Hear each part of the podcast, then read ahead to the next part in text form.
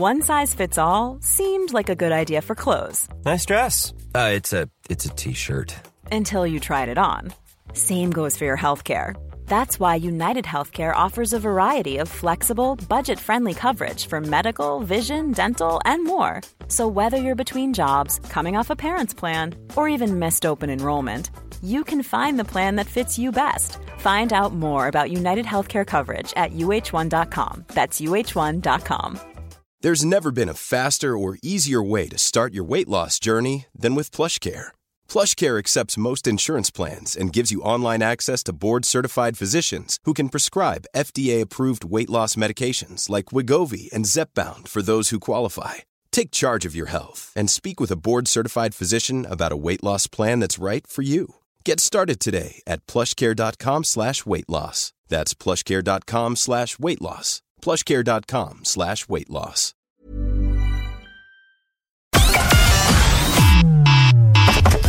Connecting to the big show. In three, two, one. Everybody just wants to be contented. Everyone wants to be happy. Right now is the most important moment. It's just so unfair on every child who doesn't have options. It's amazing how many unintelligent people there are. I'm absolutely astonished at it. What is the matter with these people? We're the one for Cork and ready to talk. Can we just talk? Call 0818 96 96 96. Extra WhatsApp 083 396 96 96. Email opinion at 96fm.ie. The lines are live. Let's kickstart the conversation This is the Opinion Line with PJ Coogan. on Cork's 96 FM.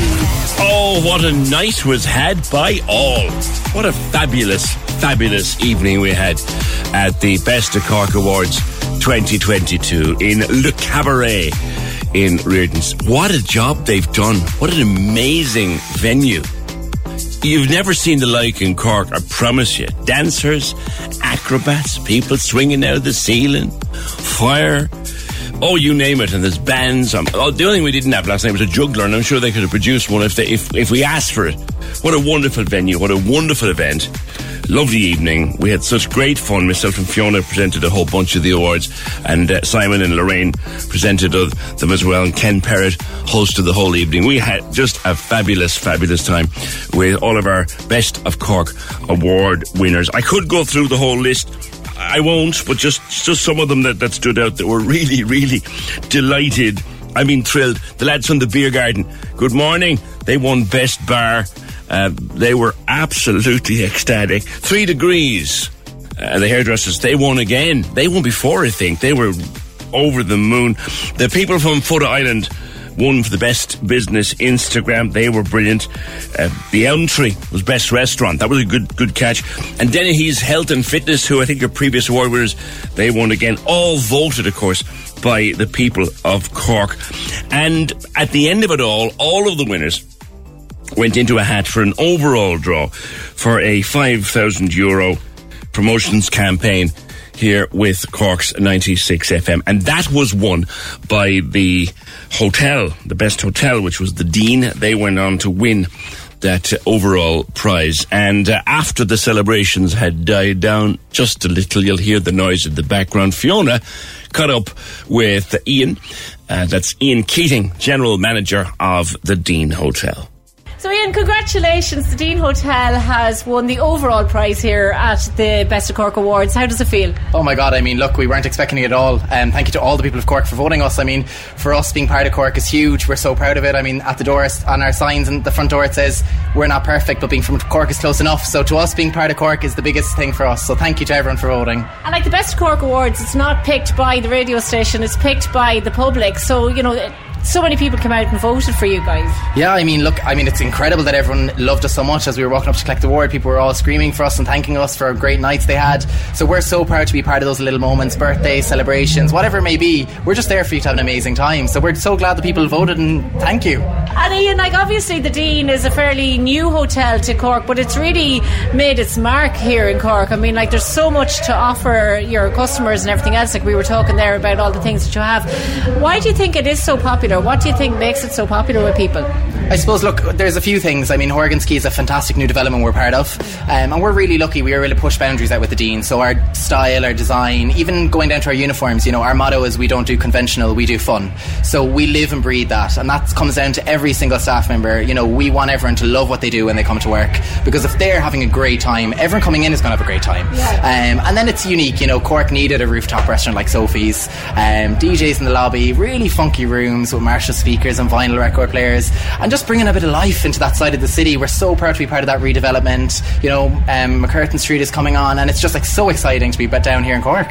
Yeah, because I was down there a while ago and I was just standing at the rooftop looking out, and it is amazing to see the amount of development that's happening there. And like the Dean is in the heart of it all. Yeah, yeah. I mean, look, we're the first kind of phase in the Horgan's Quay development. I'm so excited when it's going to be finished because it'll just be like something out of the Docklands in Dublin. It'll be just spectacular to be part of.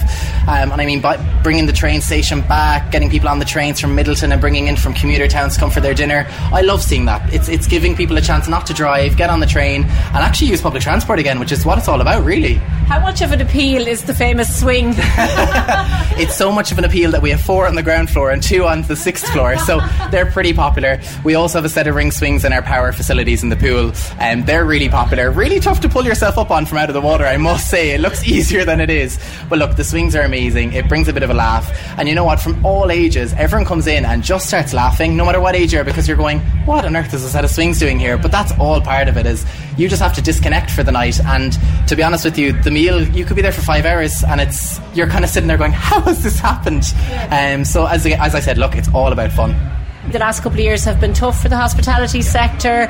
Um, but this year now we're seeing a real, you know, return to, to, people having their staycations, people going away, people having nights out. I mean, I'm here in a dress and heels and I haven't worn that in years. But um, are you getting that kind of a vibe from people? Yeah, look, we had a really tough start. I mean, we opened in the heat of COVID, so we opened in December, um, and we opened for three weeks, um, oh, and then we had we didn't have a grand opening or anything because the restrictions wouldn't allow it, um, and then we were closed for six months. So you know, we put a lot of effort in recruiting an amazing team, retaining them, opening, and then obviously COVID shut us for six months. So when we bounced back in June last year, this was our first full year of business, and from month to month we've been growing. Our team have retained. We're so so lucky, and it's just spectacular to be welcoming people back Cork style because we're so happy to be there. Um, and you know, hospitality is bouncing back. There's huge demand, and for the summer, the first summer, 80% of our guests brought from Cork. So I have to thank all of you for staying with us because without you, we wouldn't be here. So thank you to everyone in Cork because we loved having you guys. I mean, when we used to check people and ask where you're travelling from, you'd expect a few hours. You get the answer two minutes down the road and you're laughing with them. But you know what? It's special that someone leaves the house to stay with us, yeah. that it's that close. Yeah. Um, and we were so happy to give people that opportunity. You have a new cocktail menu and there's so much work that goes into these cocktails. Talk to me about cocktails, Ian. cocktails. cocktails are a bit of Pandora's box. I mean, look, you've got your classics out there that everyone knows, and then you've got those standout ones that people come. So I suppose the most most famous one in Sophie's would be the rated or. Um, it's the one that you probably see on Instagram stories where they flame throw the bit of meringue on top and it's oh, a lemon yeah. underneath. So it's spectacular to look at. Um, but there's a lot of work goes into it. We have three other deans. So we've got the Dean Galway and Dean Dublin. So the three of us came together with the Sophie's Rooftop team to create a menu that will suit all three of our properties. So we have unison between them. Um, and there was a lot of back and forth and different flavours and too much. But you know what? I'm really excited to launch this very soon. Um, and there's going to be some incredible flavours mixed in. So what about the best of Cork cocktail? You know what? best of Cork awards or 90 96FM, cocktail. We could change some of the names because we haven't even decided on them now. So, you know what? Now that we've won, I think there's opportunity for that.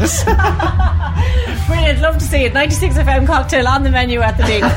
you heard it here first. Ian, thanks a million and enjoy the rest of your night. Thank you so much. Thank you to everyone again for voting. Thank you. That's Ian Keating, General Manager of the Dean Hotel. They won the overall award on the night. Another Ian responsible for the beats and the rumble you heard at the background there. That's uh, Ian Turner.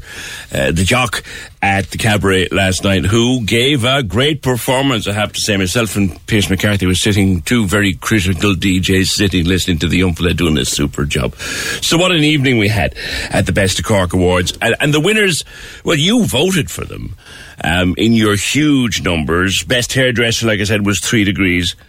Uh, Image Beauty won Best Beauty Salon. Best tradesperson was Bernard Power Carpentry. The Beer Garden was Best Bar. That was one of the most hotly contested of all the categories. Best Coffee went to Cafe Bia. Best Barber to Barber Lane. Best Takeaway to Decent Munch. If we were all uh, if we're offering an award for best name, best business name, I think Decent Munch would have been up there as well with that. So congratulations to all of our winners. Huge thank you to everyone for voting and for taking part. The Best of Cork Awards 2022 over and done. Brought to you by localheroes.ie, your place to find trusted gas boiler installers, plumbers, electricians, and much more. And brought to you only uh, by Cork's 96 FM. Can we just talk? The Opinion Line with PJ Coogan Call us now 0818 96 96 96. on Cork's 96 FM. Do you know talk all the great things in, in the best of Cork and the celebration of them last night? And then David O'Flynn sends us a tweet this morning. Thank you, David. Unfortunately, showing off the worst. Whoever did that, you know, I hope they slept well afterwards. You know, like down there by the Costa in, in the centre of town, there's this was this beautiful planter full of gorgeous seasonal blooms. They're all over the place. Fab- and great to see. And, you know, we knock the council for a lot on this programme, but whoever is responsible for those gorgeous coloured planters, well, a pat on the back. Unfortunately, they have a hard day's work ahead of them because some scut or scuts decided it would be a good idea on their way home last night, probably full of beer, to just rip the plants and the flowers and the colour out and just mess it all, all over the ground. It's just awful to see. It's disheartening to see. It's disappointing to see. It's terrible. Thanks for sending it in, David. It's not the first time someone's done this.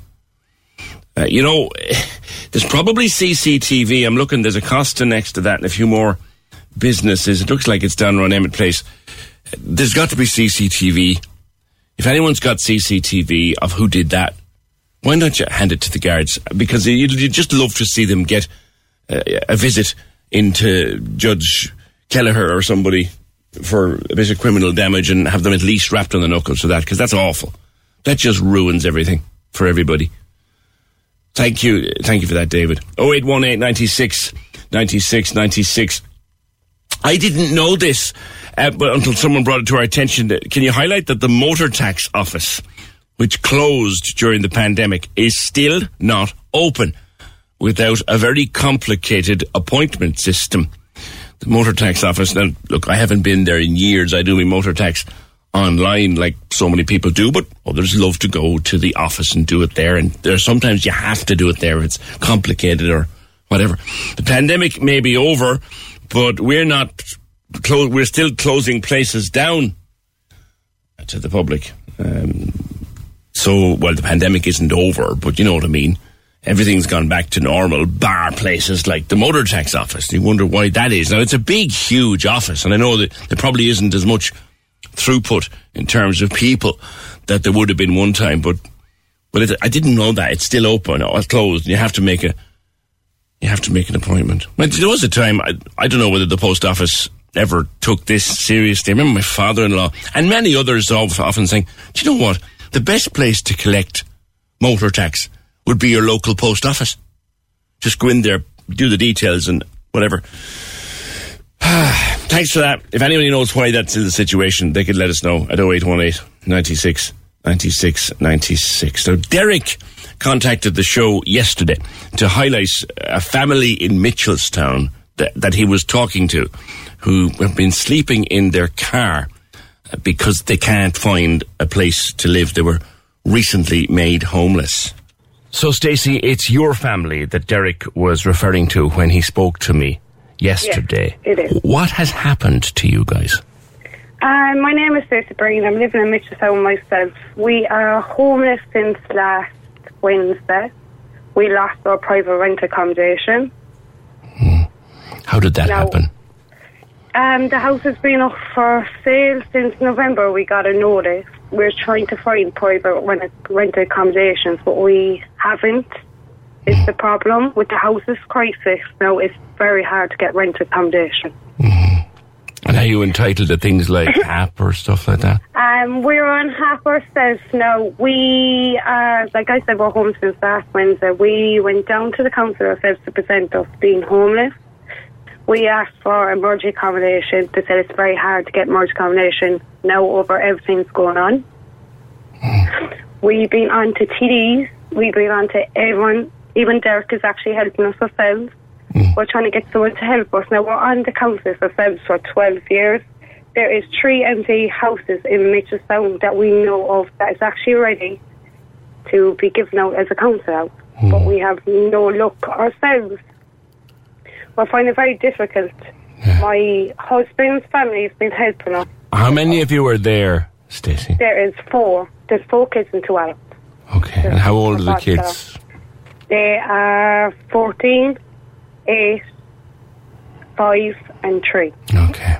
This is very distressing for them, I'm sure. It's very hard to be honest because we're not actually all together since last week. Our kids have been sleeping with their aunts and uncles, so they all go to one each. His mum is, and dad has been brilliant us. They took in all our bits from the house. They took in one of our sons. Myself and my husband have been sleeping in the car on an air mattress. Right. Now the only good thing is, see, I'm from Limerick myself, and when I go down to my mum's house, my nana, she's living with my nana because she's her carer. So I have two toddlers together, and they're very loud, and the noise frighten her. So I can't actually stay that long. So my husband has the couch since my kids are not there.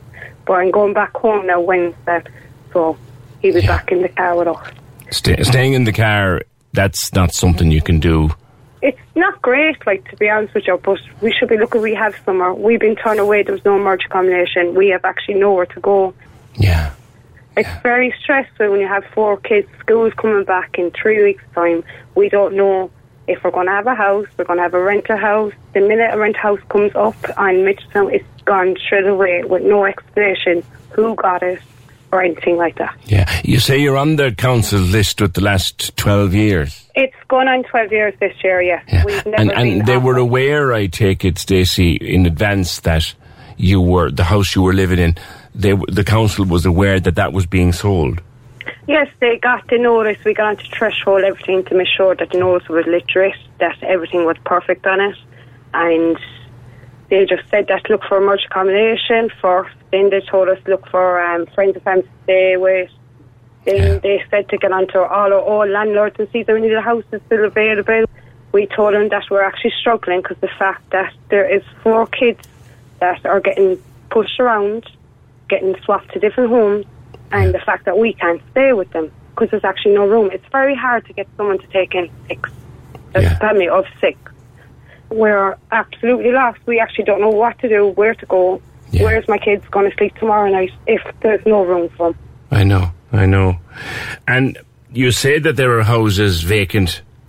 Yes, there is three houses that we know in Mitchelstown that are council houses that are empty and nearly ready to go. Yeah. They're actually literally ready because we passed them ourselves and we saw that they were doing them up. They were kind of speeding up for them. Yeah, and wh- when you asked the council about, or I assume you asked the council about those houses, Oh, what- they just says um, wait for CBL app to um, bid for it. Now, I explained to the council myself, I have a disability in my eye. I was going blind in my left eye. That I had a cornea transplant in 2017 that I cannot drive because they will keep on us to move to different towns. yeah, And I was explaining to them that the kids are only, they, they have three year olds going to play school, the five year olds going into um, juniors. So I was like, I first keep them in school that they know of, that they're comfortable, because it's very hard and kids over COVID, over everything, trying to mix them with kids, and the kids are finally getting back into the routine. sure. And I They're all going to local schools, are they, Stacey? They are, yes. Yeah. Yes. And it's just, um, they were just keep telling me to move to a different county, and I explained to them that I am physically not allowed to drive Yeah. over my site. Yeah. And now yourself or your husband, are you working? My husband walked. Okay, I'm uh. with the kids. okay, okay. And you're just reaching out to see what to is, a- can someone help? awareness, Just awareness, really, because there's actually a lot of families. I hear it myself on the radio that's actually going through the same thing. Because I was very mortified in the situation that kind of going on this radio, speaking to you yourself to say about our situation, because everybody knows now because I said my name. But if I be a bit of help. Some private landlord might be able to hear us and help us. And you've got HAP, and you've your husband Yeah. is working, so th- there's money there. You can pay rent. Yes, that's the only thing. Yeah, we went for a mortgage ourselves there in January. We got refused because the fact my husband's not on a big salary and there's four kids, four kids liability. They said it's like an extra bill. So they said it's very hard to get a mortgage when you have kids. That it's better to start off when you're single. I know, I know. My husband, he works, and the fact that he has to drop the kids to school, be late for an hour, and then I have to figure out where I'm going for the day to wait for the kids to finish school if it comes to it, I have to go up to his sister's house or his brother's or walk right. around town and wait for them. Because he's gone off in the car. Forgot that. He's gone off in the car to do his day's work. Exactly. So you're walking around with your hands hanging to you, as it were, nowhere to go. Yeah, if I if I am waiting for the kids, I could be walking around town. I could be I could walk far as his sisters, but you know yourself, everybody has their own life. They have things to do I don't want to impose on them the fact that they just have to wait around for me. I know. Stacey, thank you for talking to me, and I wish you well. Thank you so much for ringing. Bye. Takes a lot of guts to contact uh, us like that, and thanks to Stacey, who finds herself in an awful situation, herself and her family, particularly. I mean, back to school just around the corner. We're talking about it all week, and they've no home. They have school, but they've no home, and it just adds to the whole thing. If anybody could help Stacey, uh, get in touch with us and we'll get in touch with her. Anybody who might have a place for a family. There's six of them. It's not e- an easy ask, but someone's got to be able to help. There's got to be something out there. Thank you, Stacey. 0818 96 96 96. The Revenue Office in Blackpool still closed uh, post COVID restrictions. And the Motor Tax Office, as we heard earlier on, on that damaged planter uh, just above Costa there's a big CCTV camera, and at the back of Dunnes, there's another one, says Colum. You really would hope that whoever did that, just for the bit of crack and to be home like, that they'd be caught and done for the criminal damage that it is. We've all heard about stalkers and the ter- terrible things that they do and the terrible agony and uh, misery that they inflict on their victims. But an unusual type of victim of a stalker, at least to, to my mind anyway, I was surprised to read about this. Business people are now being stalked by sometimes unhappy customers. It's a strange situation, and some of them are turning to Mary Crilly at the Sexual Violence Centre, Mary and her team, because they offer a service for people who are being stalked. Mary, that's an unusual one, that someone would be stalked because a customer in their business was unhappy with service or something like that. Good morning. Well, Morning, PJ. I mean, it was for us too. We started up Stalking Ireland, a, a, website, and asked people to come in, give us their experience, to gather the prevalence, and to talk to them and offer them support. I mean, I really welcome the new legislation which validates people, where now they can look at legislation and they've been stalked, and I can do something about it. But what did happen fairly soon, which did surprise me, uh, was a couple of businessmen rang in. I think about five or six in total I would have thought about stalking being in intimate relationships or, you know, stalking be to say two girls who contacted us who constantly have this guy driving up and down the road, even though they live in a cul-de-sac and stopping outside their house. You know, this kind of subtle thing where they don't have something to grab onto to go to the guards with, but they felt terrified and knew it was stalking. But what the men were saying to me, what they found so difficult was that it was so consistent. It wasn't like somebody complaining to them and saying, I don't like the service you gave, I don't like the contract you gave me, we had an agreement and you broke it, and that might be a once off or twice off, or maybe a legal situation and that would be the end of it. This would be consistent, this would be deliberate, this would be kind of saying, I know where your daughter goes to school, I know where your wife is, and you know, it, real stalking, really kind of consistent, kind of following, tracking, knowing people's movements. Um, and I think what the men we spoke with felt it wore them down. They were even shocked because they said that they were doing quite well. They didn't do well during COVID, but they were managing.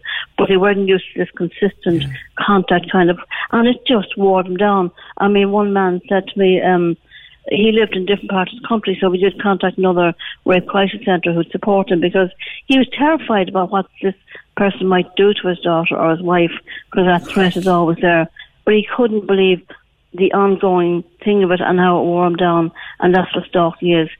And my heart kind of went out to him because he felt so bad.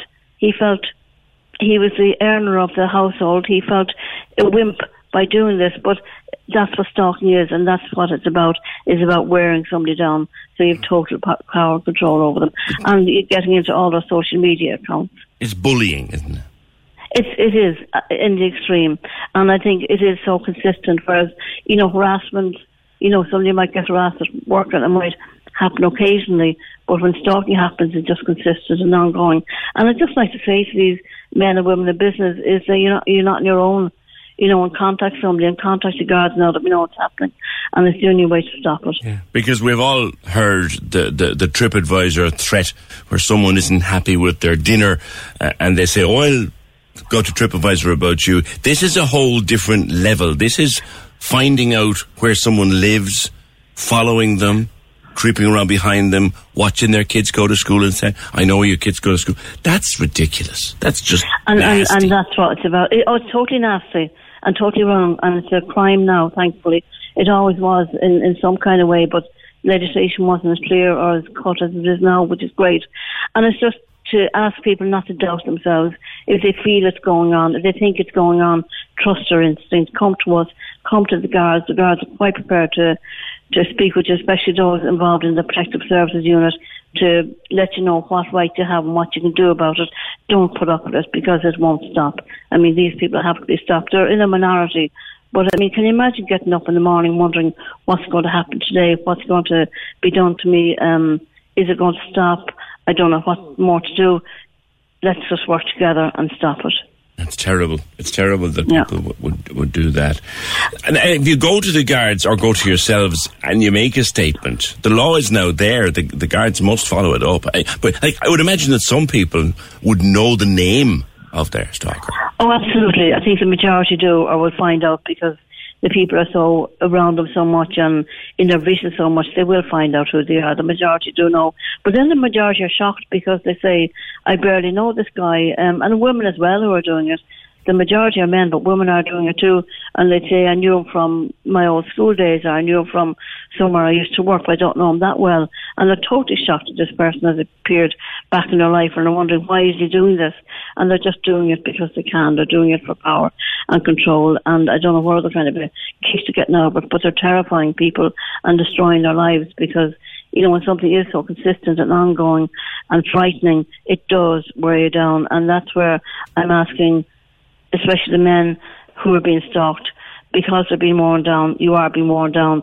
That's the aim of it. Don't give yourself a hard time. Just let's go somewhere and let's see if we can do something about it. All right, Mary, thanks. Mary Crilly, the Cork Sexual Violence Centre. The website she refers to is stalkingireland.ie. All the contact details you need are on that, or go to the Garda station, make a statement. The law has changed. There is specific stalking law in place, and, and jail terms are, are out there for people who do this this kind of thing. But what strikes me is, you know, Mary Crilly is one of these people that doesn't get surprised anymore, and even she was surprised by this level of carry on. 0818 96 96 96. Uh, the, yeah, a lot of people are telling us there are plenty CCTV cameras around that area where that planter was damaged overnight. Wouldn't it be great if we could uh, get some someone lifted for that awful behaviour? 0818 96 96 96. Now, down at Feed Cork, they're preparing, like many other places, for the back to school rush and for helping people with back to school. But they tell us that Feed Cork do, they say they registered more families in the past six months than they registered in all of last year for their help. Sharon Mullins. Hi, Sharon. Hi, PJ. How are you? Good, good. You're busy down there. Busy, always busy. Um, yeah, and I just heard you mention the figures there, and I suppose we're, you know, we keep our statistics all the time. We have done since we opened. And last year, for 2021, we registered 480 new families. Mm. And up to last week, I just checked with Emma there now, and up to last week, we had registered 572 new families. Wow. Like there was a time, you know, you have people coming in who were maybe on social welfare or whatever, but we have a lot of people who are working now that come into us. You know what I mean? People, um, we, we have one particular couple, um, they actually live in the city, they're paying sixteen fifty in their rent. So I actually spoke to the, the, the the girl, and she said her salary pays the rent, and they live on her husband's salary. Like it's very tough on people. And I actually think we probably haven't felt it yet because we're still in the summer. Yeah. You know what I mean? The big So, energy um, bills haven't started to drop yet. Yeah. Yeah, and and you know what? Even just to listen to the radio and everything else, and you're hearing about what's going to happen. I just I just really worry about people. I really do. Going Mm. forward, what's going to happen? You know. Yeah. Talk to me Um, about the, the, the back to school as well. I remember the, the expense of sending a couple of kids back to school on top of heavy rent and on top of Mm. increasing energy bills. Very hard for people. Well, I think no matter who you are, going back to school, if you've more than one child, is an expensive time. Um, like we work, this is our fifth year doing it, and it's probably the second to third. You know, we've had like three and a half thousand packs given to us by the the feed program. Um, so it's, it's, it's co-funded between the EU and the government. And what it is, is they give us um, stationery. They're all individually packed. We say the stationery goes um, for up to second class, from second class to sixth class, and then the secondary school pack. And, you know, even the secondary school pack, I think last year we priced what was in the box and it was worth about 70 euros. You know what I mean? Because there's like so many hardbacks and whatever. So all we ask is that people, anybody can come in to collect them on Friday and Saturday between 10 o'clock and 2 o'clock. All we ask is that they bring in proof of the children because, you know, like we were audited actually two years ago and that's another reason I'm so happy that we've always kept our statistics because you can go back to the feed program and say, you know, we don't share the information, but it gives us the statistics to go back and say, these are the kind of people we're helping. And we'll be able to go back next year and say, yeah, these are the type of people we're helping now.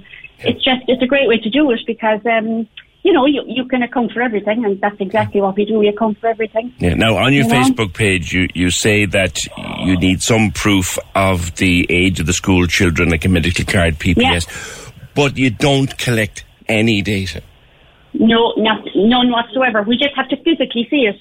Um, and that's just really so that, you know, when we, when we are audited again, audited again, that we can say, yeah, this is what we did. And, you know, that's all, that's all we're asking for is that they produce uh, the proof of their children. That's it. Yeah, yeah. I mean, we've had grandparents come in to collect books for their children. That's fine once they bring in the cards, you know? Yeah. So uh, I guess we're happy to give them out. What we did last year is when we were finished with anybody who was a client or anybody at all, you can just rock up here on Friday or Saturday. There's absolutely no problem. To be more than welcome. And we have it set up. So just be prepared. I mean, if you're coming, like bring your kids. Your kids can carry their own back, you know, Yeah. because they're quite heavy. Remind us again where you are. It's Cork Church, but maybe describe that for people. So it's Cork Church. We're down the very end of Oliver Plunkett Street. We're almost at, like, we're at the back of Connolly Hall. That's where the building is. I see. And, uh, like, we're a food bank of the city. We have been here since, we're here five years since May, like, you know, all that. Yes. Um, and our doors are open, you know, like, we try to do everything by appointment to make it more comfortable for people. Um, but, like, you know, you're more than welcome to come in at any stage. And PG, you must come over and have a look. I know you've been meaning to. There's just never the time. Fiona's been here with us a few times and, um, yeah, it's, it's just, it's just, you know, something that's very sobering. And we've had people bring their kids in here as well. You know, we'd have corporate teams that would help us. Actually, we have a particular scheme in the city at the minute. It's called uh, the After School Fuel. It's a project that we started last year. And, um, so we deliver food at the moment to particular families at the weekend that the homeschool liaison have um, they, they've kind of said to us, you know, can you help these people at the weekend? Just to, for whatever reason that there's no pressure. Um, and somebody here goes out on a Friday um, to drop off, we say, food for the kids for the weekend. So they have a hot meal that comes from Brook Food. You know, they're in the city as well, a great part business, and they've been and, and actually they've been involved with us since COVID, and that's working out great. You know, um, It's, it's fantastic that people are so willing to give to an organisation like yourselves to pass Yeah. on to those in, in, in need. I guess Sharon, look, we're we're looking out at you know beautiful weather and. It's lovely, and the energy bills are low because we're not using the heating, and we're only using electricity for what we need it for, and all that. But in a few weeks' time, it's going to get cold, it's going to get wet, it's going to get dark, and as I head into the winter, I'd say people like yourself, you've no idea what's coming down the tracks. None of us have. No, no, we haven't. And I, and I mean, I just think even just to be listening to listening to it now at the minute, you know, it's just you know you're listening to the media. That's what you're hearing every day. I mean, I hear people say, "Oh, you know, I can't feed the children because the the heat shouldn't be able to so high." People probably they're not they haven't hit those bills yet. Yes. I mean, I say give it give it give it two months, PJ. And I mean, you know yourself, August, your kids yourself.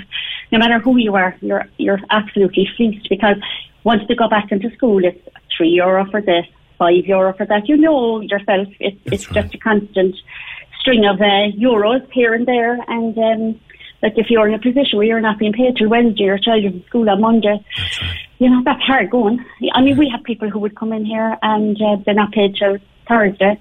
So yeah, so they're very grateful that we're open on, on Wednesday. We have a cafe here, so people come in, sit down. Uh, it's it's complimentary. It's all free, and uh, we have an absolutely amazing team in here. They all give their time free of charge, and you know, we we we actually worked out it takes us about 400 man hours uh, and about 35 volunteers to open for four hours in the week. That sounds mad now, but we do everything by the book. Yeah. So you know, do you know what I mean? People, we have we have an amazing um, group of volunteers here, and uh, you know, I wish we weren't here. That would be I was just going to get to that, Sharon. Yeah. You know, I mean, I remember talking to you when it was just being set up uh, and the whole concept behind it.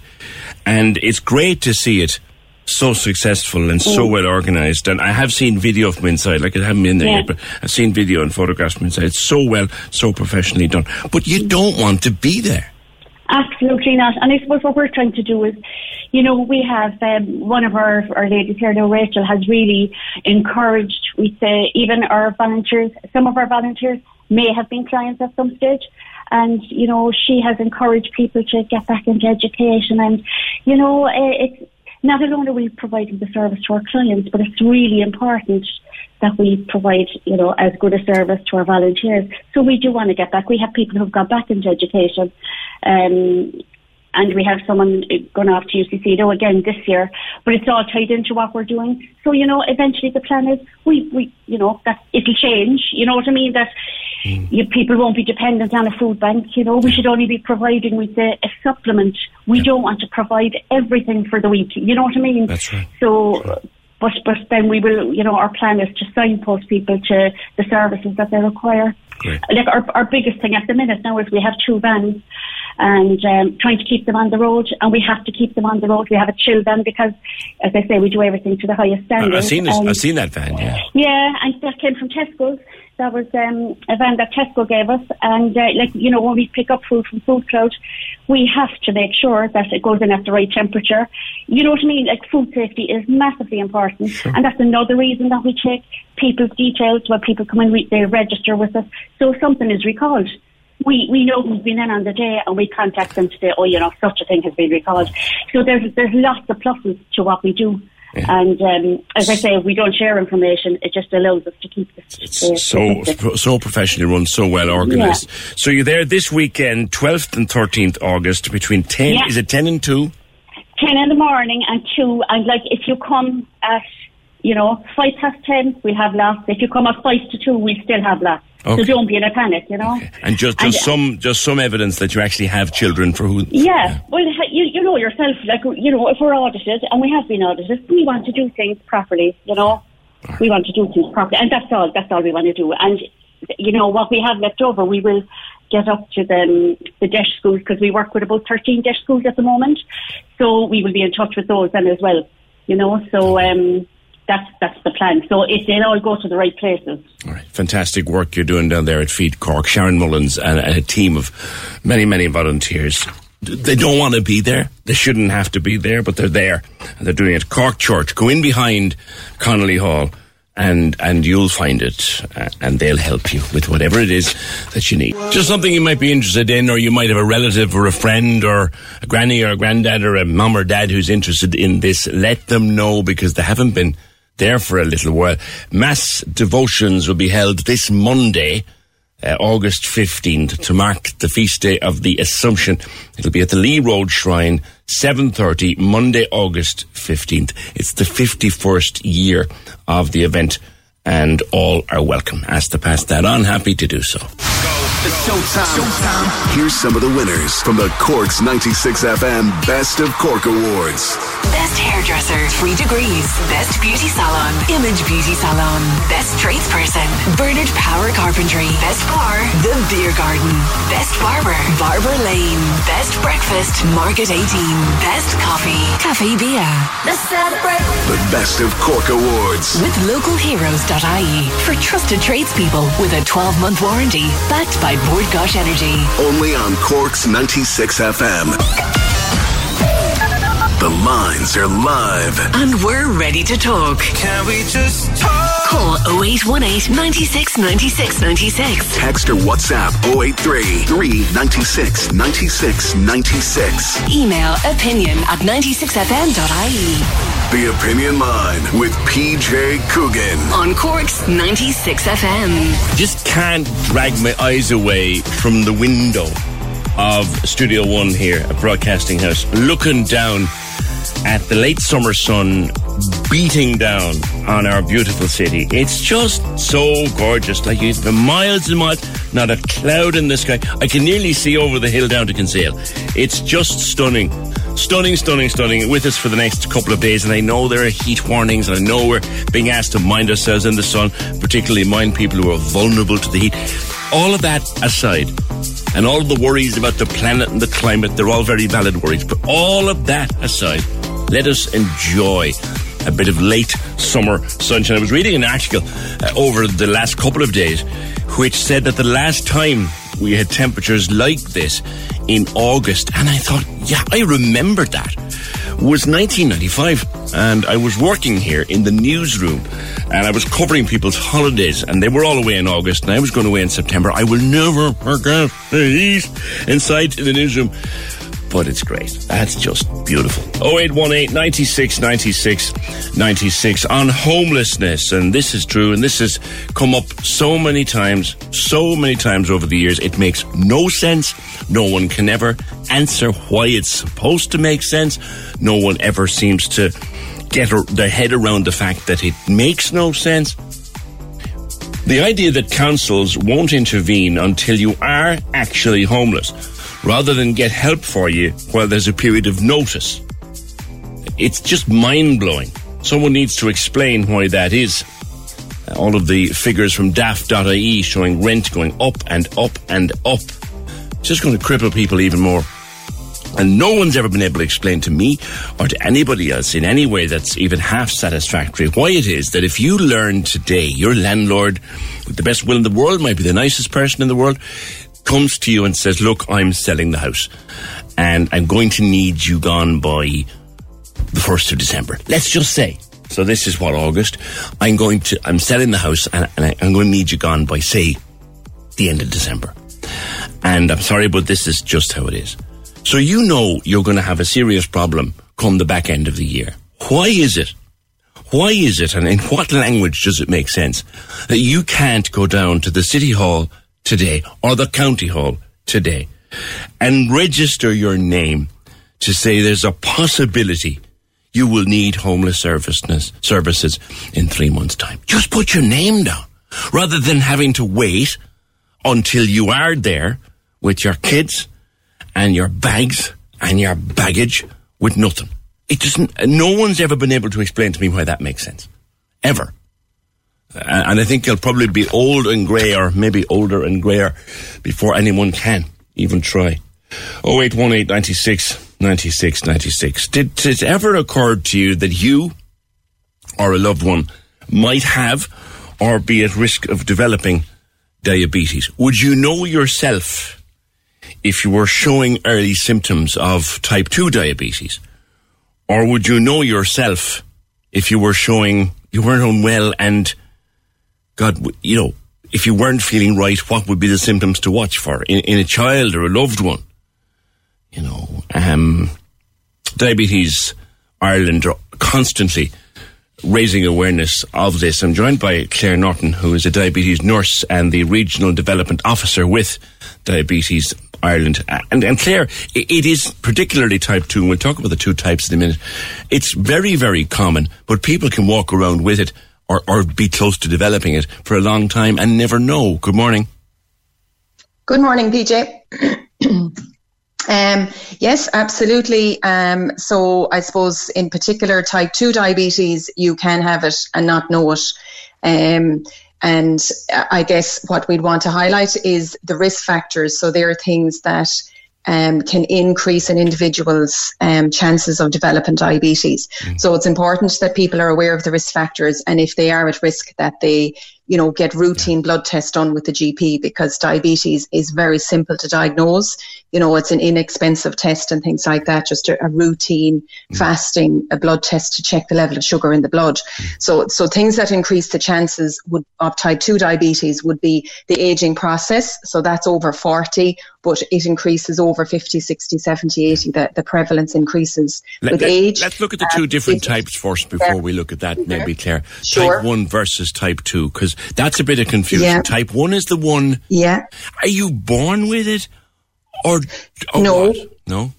No, you're not. So, um, I go. I guess all types of diabetes are they're, they're, characterized by high blood glucose or high blood sugar levels, and this is due to lack of insulin or not enough working insulin.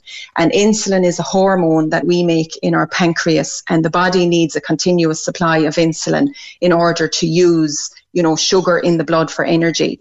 Um, so in type 1 diabetes, the, the individual living with type 1 diabetes, their body stops making insulin. Um, and it's not preventable, it's not lifestyle related, it's what we call an autoimmune condition where the immune system attacks the insulin producing cells in the body and the body stops making insulin suddenly. Um, so you, you can develop type 1 diabetes at any age, but probably 50% would be in childhood um, or adolescence. Yeah. So you're not so, necessarily so, yeah, born with it. I thought you might be. You're not, no. No, no, there, there, there's like you, you can have like maybe a genetic susceptibility to developing it, and then you know that something triggers the autoimmune response. So you know we, we don't fully understand that yet. Like something in the environment or a viral illness or something like that can trigger an autoimmune response, and and you know that the immune system attacks the pancreas, the body stops making insulin. You know it is associated with symptoms.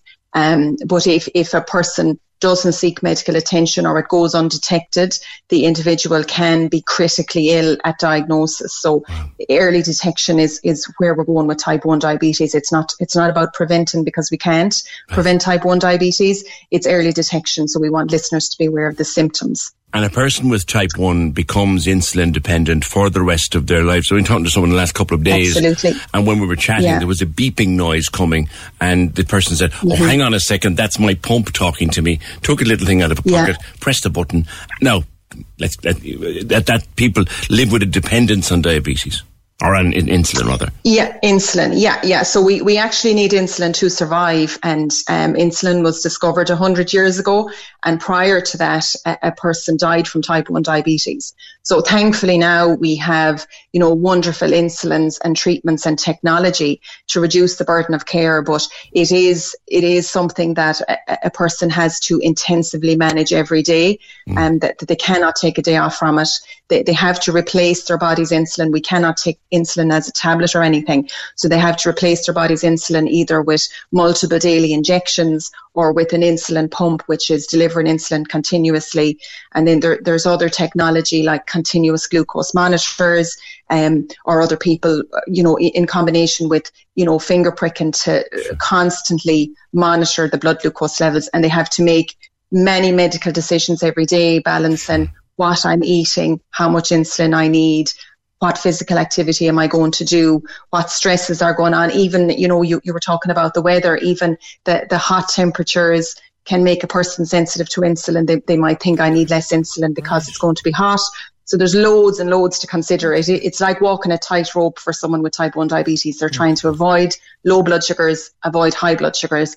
But in saying that, it is manageable and they can go on to do anything they want to do in life. It doesn't hold them back. Yeah, yeah. so they can achieve un- wonderful once you keep things. It under control, you can, you can live quite normally yeah. with. Now, that's type 1. Absolutely. Type 2 is a different that's beast. Yeah, yeah. So in, in a person with type 2 diabetes, their body does make insulin. It's either not enough or the insulin doesn't work effectively, and, and we call that insulin resistance. Um, and insulin resistance is, is, you know, caused by being overweight, especially being overweight around the tummy or being very sedentary. So that's why weight management and regular physical activity are really, really important when it comes to preventing type 2 diabetes and managing type 2 diabetes. So, can you, can you uh, like, like um, potentially. So when when we talk about, we don't say reversal because that sounds like it's a permanent thing, um, that you know it's gone and it's not coming back. So we some people do manage to put their diabetes into remission. Yes. Um, but again, that's individual. It depends where the person is starting from. So if, if somebody is diagnosed with type two diabetes and they know there's loads of room for change in terms of their eating you know, healthy eating, exercise, weight management. And if they lose weight and take the demands off their body and overhaul their lifestyle, you know, potentially people can put it into remission, but not everybody because there's other risk factors that aren't modifiable, like age, like having diabetes in the family, like if a woman had diabetes in pregnancy, that's obviously not modifiable. There'd be ethnic risks. So it's it's not, you know, so sure. you know, the the diet, exercise, weight is obviously a huge part of it, but it's not 100% of people can put it into remission because of the family history, age, etc. That would you, you would you need change. medication for type two? Um, possibly, yeah. So it, it, it depends really on how high a person's blood glucose levels are at diagnosis and, you know, again, how much room for change there is. So, um, you know, yeah, so, so, and, and often it will be tablets. Um, so, so there's multiple different um, types of tablets and medications um, for type 2 diabetes. There, there is injections that aren't insulin as well. Um, so, uh, so, some people with type 2 diabetes may require insulin down the road. It doesn't mean they have developed type 1 diabetes, but you can have type 2 diabetes and also be insulin requiring. Okay. Now, symptoms that you should watch for. If you're not feeling right, what you should be watching yeah. for? Yeah. So for type 1 diabetes there in about the last year diabetes ireland we, we were running an, a type 1 awareness campaign and we were calling it the test campaign. And test is an acronym for the symptoms. So t-e-s-t so t is for excessive thirst you know debilitating thirst. Um, E for energy reduced, so tiredness, just wiped out, no energy at all. Um, S for sudden unexplained weight loss and the the last T is for um, toilet, so excessively passing urine. Um, so those symptoms are quite marked, but I guess in a child who maybe can't verbalize how they're feeling due to their young age, or maybe they're in nappies, so they the passing urine excessively might go undetected.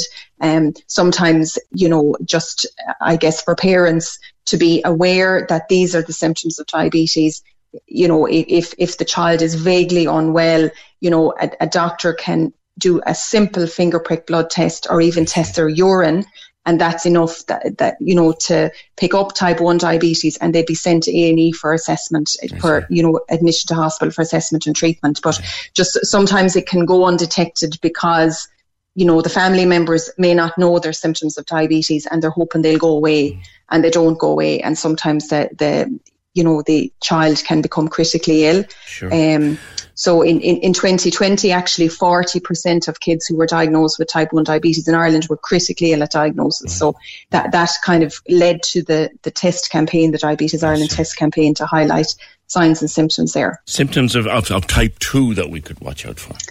Yeah, so sometimes there's no symptoms, um, but equally, if there are symptoms, they wouldn't be as marked as type 1 diabetes because the, the, the blood sugar level probably wouldn't be as high. But um, again, it can be tiredness, passing urine excessively, um, you know, thirst, blurred vision, even. Sure. Um, but, but sometimes it's only in hindsight that, you know, a person they've no symptoms, but when they think about it, you know, after diagnosis and hindsight is great, and Yes. then they realize, oh yeah, you know what, I did have symptoms, but again, people are putting it down to something else. Um, So I, I guess, but you know, I speak to people every day who've had no symptoms and they're diagnosed with diabetes. So that's why the checkups are so important. Sure. Those routine health checks and routine blood tests because you don't know what you know what could be going on, like high cholesterol and things the body won't necessarily warn you. Now, Claire, if you come across someone in a diabetic crisis, and there are many different types, but if you come across someone mm. in a diabetic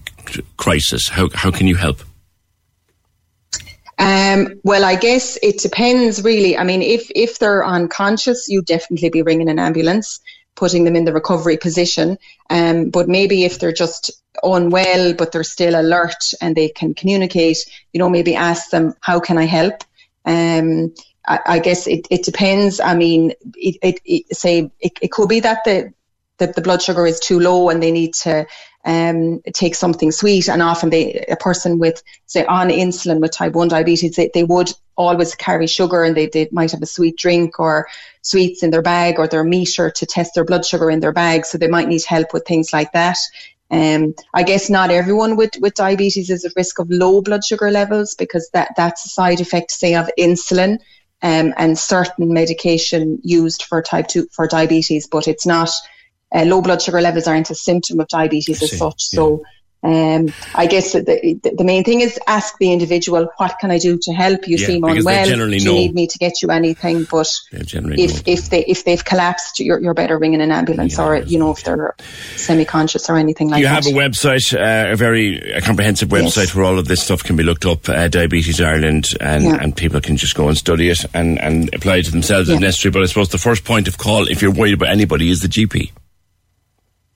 Absolutely, yeah. Um, and we, we can be contacted, Diabetes Ireland, we can be contacted by phone as well. So 018428118 or by email info at diabetes.ie. So we would have um, some health professionals. So we, we do provide support and information nine to five, Monday to Friday to anyone. So any anyone who's newly diagnosed, even because it's very like if, if they've got their diagnosis from their GP, you know, it's very shocking, very overwhelming, and a variety of emotions. So I definitely urge anyone like that to pick up the phone because we can give them a steer and give them reassurance and start them off in the right direction because you know, it can be overwhelming, especially if people are trying to inform themselves and go online and things like that. And it's, you know, it, it, it is a complex condition, so there is a lot to Dr. Google learn. is not always your friend, and people, people. No, no. Claire, thank you very much. That's Claire Naughton of uh, Diabetes Ireland. She's a diabetes nurse and regional development officer. Diabetes.ie is their website. Dr. Google will kill you more than cure you don't bother with Dr. Google. Go to someone like diabetes.ie and they'll set you on the right track. Thanks, Claire. 0818 96 96 96. Can we just talk? The Opinion Line with PJ Coogan. Text or WhatsApp now 083 396 96 96. On Cork's 96 FM. Bernie was on yesterday, uh, saying that yesterday I was talking about the new traffic changes and asking how they're working out. I'm still asking that, how people are finding them. There was a kind of a difference of opinion between Twitter and real life yesterday as to how they were working out. So how are they working out? Any stories? I'd like to hear them at 0818 96 96 96. Now, the president of the Irish National Teachers Organisation uh, is currently Corkman, John Driscoll, and he has been writing about resources in, in the schools just with weeks to go to the start of the new school term. And uh, he has called on the government to invest. And John, you've accused the government of chronic underinvestment over the period of years. Good morning to you. Good morning, PJ, and uh, thank you for the invitation to speak. Yeah, I, I suppose if I could just focus on one thing for, for a start. If you if you just talk about the capitation, the funding that schools receive, PJ, yeah, the the, the primary school figure is is such such a, a gap to the secondary. So every primary pupil in the country is funded to a level of 183 euro per year. And the contrast to secondary school then is 316. So I, I always use the example of a child of 12 years of age in, in June in primary school and then maybe going 500 yards down the road to secondary school in September, and suddenly th- there's an increase of 130 euro, mm. and it's per pupil. So as you can imagine, over a whole school population, th- there's a, a, huge discrepancy there. Mm. And even where we are now, we're, we're at 183. We were over 200 prior to, you know, recession and cuts and so on. So we, we haven't got back to that. And schools, just like every one of your listeners, are going to be faced with increased energy costs as as we head into the winter, and not not to mention the general funding of schools now. Um, our own constitution talks about the government providing free primary education, and anyone who has had children go through school will know that that isn't the reality. Okay, you don't it's have a, a. It's a myth, but to be fair. It is. It so, is. so the And, capitation, um, just for people who, who mightn't uh, understand Yeah. the term. So if I have a school of 100 pupils, uh, I get 183 euro per pupil. Uh, That's correct. For the whole year. To fund what, John? to to fund basically um, heating, cleaning, electricity, the, the main kind of bills of the school. So But- that's less than 20,000 in a school of 100. Yeah, yeah, it, it is. It isn't. It isn't sufficient, and and then unfortunately, the s- schools are, are often in the invidious position, and and certainly. Um, from from our union's point of view, we, we certainly are not in favour of, of having to ask parents for money. We believe that the school should be funded completely by the state, and ev- even down to the cost of, school books. No, I know the back to school allowance has been doubled this year, which is obviously is, is very welcome and a great help to people who are able to benefit from that. But PJ, you, you, you and your listeners will know th- there are thousands and thousands of, of, of ordinary people with maybe one or two parents working with a couple of children going to school, mm. and it is an expensive time. Absolutely. So, it, it, you know, e- even to remove the burden of, of buying school books would be, you know, something that could be done at, at not a huge cost, really, in the overall. In the overall scene of, of what you're spending on education, you know. We have some of the biggest classes in the European Union. Now, we still have uh, a, a lower, a far lower uh, classroom average than when you We and I do. were going to school. I remember, Yes, I remember sitting in a class of 43 kids, like, but now it's Yeah. down to 23, 24, which is up Yeah. on the EU average. What causes Exactly. our class numbers to be so high, John? Well, I, I suppose you- you're you're you're dealing with a I suppose a, a legacy of that. As, as you said, you can remember forty three. I, I I I can actually have a, I have a vague memory of there being something like fifty in my class when I started way back in the in the sixties. So we, we have we have come a long way. It it just seems to be that we move at, at like a a snail's pace to improve. I mean, when when I'm looking at the official figure here now, the official average is now twenty two point eight okay, which is, is the lowest since the averages were recorded since 2001. But it's still way above the the European average, which is uh, which is under 20. And and even just to give a couple of examples, PJ, um, countries like Greece and Italy, which you may remember were banded in with Ireland as being basket cases during the the financial crash, they all have class sizes of 18, 17, 16 of an average. So, and even to highlight, uh, and I know Donegal O'Leary made reference to this recently, 66,000 pupils in primary school in classes of more than 30. And just to just to focus on, on our own area, Cork City and County, there are 243 classes with more than 30. So that's over 7,000 children. So, uh, look, I, I, I have plenty of experience of teaching at different levels and different Jewelry isn't a gift you give just once. It's a way to remind your loved one of a beautiful moment every time they see it. Blue Nile can help you find the gift that says how you feel and says it beautifully with expert guidance and a wide assortment of jewelry of the highest quality at the best price. Go to BlueNile.com and experience the convenience of shopping Blue Nile, the original online jeweler since 1999. That's BlueNile.com to find the perfect jewelry gift for any occasion. BlueNile.com. Planning for your next trip? Elevate your travel style with Quince. Quince has all the jet setting essentials you'll want for your next getaway, like European linen, premium luggage options, buttery soft Italian leather bags, and so much more. And it's all priced at 50 to 80% less than similar brands. Plus, Quince only works with factories that use safe and ethical manufacturing practices. Pack your bags with high-quality essentials you'll be wearing for vacations to come with Quince. Go to quince.com slash trip for free shipping and 365-day returns. Many of us have those stubborn pounds that seem impossible to lose, no matter how good we eat or how hard we work out. My solution is PlushCare. PlushCare is a leading telehealth provider with doctors who are there for you day and night to partner with you in your weight loss journey. They can prescribe FDA-approved weight loss medications like Wegovy and Zepbound for those who qualify. Plus, they accept most insurance plans. To get started, visit plushcare.com slash weight loss. That's plushcare.com slash weight loss. Class groupings. The smallest class I ever had, I think, was about 18 or 19. Right. And the, the difference it, it makes, PJ, in that it, it's not suddenly you're, you're on a holiday instead of having 30, but, but you just have more time with each pupil. You, you, certainly know each pupil inside out, and you can cater to, to the needs that are there. And the kid So, that's uh, falling falling back a little bit, you'll spot them, and you might have that few extra minutes in the day. This, this, this, this is it. And look, w- as you said, we, we have come a long way, and and let, we should recognise that.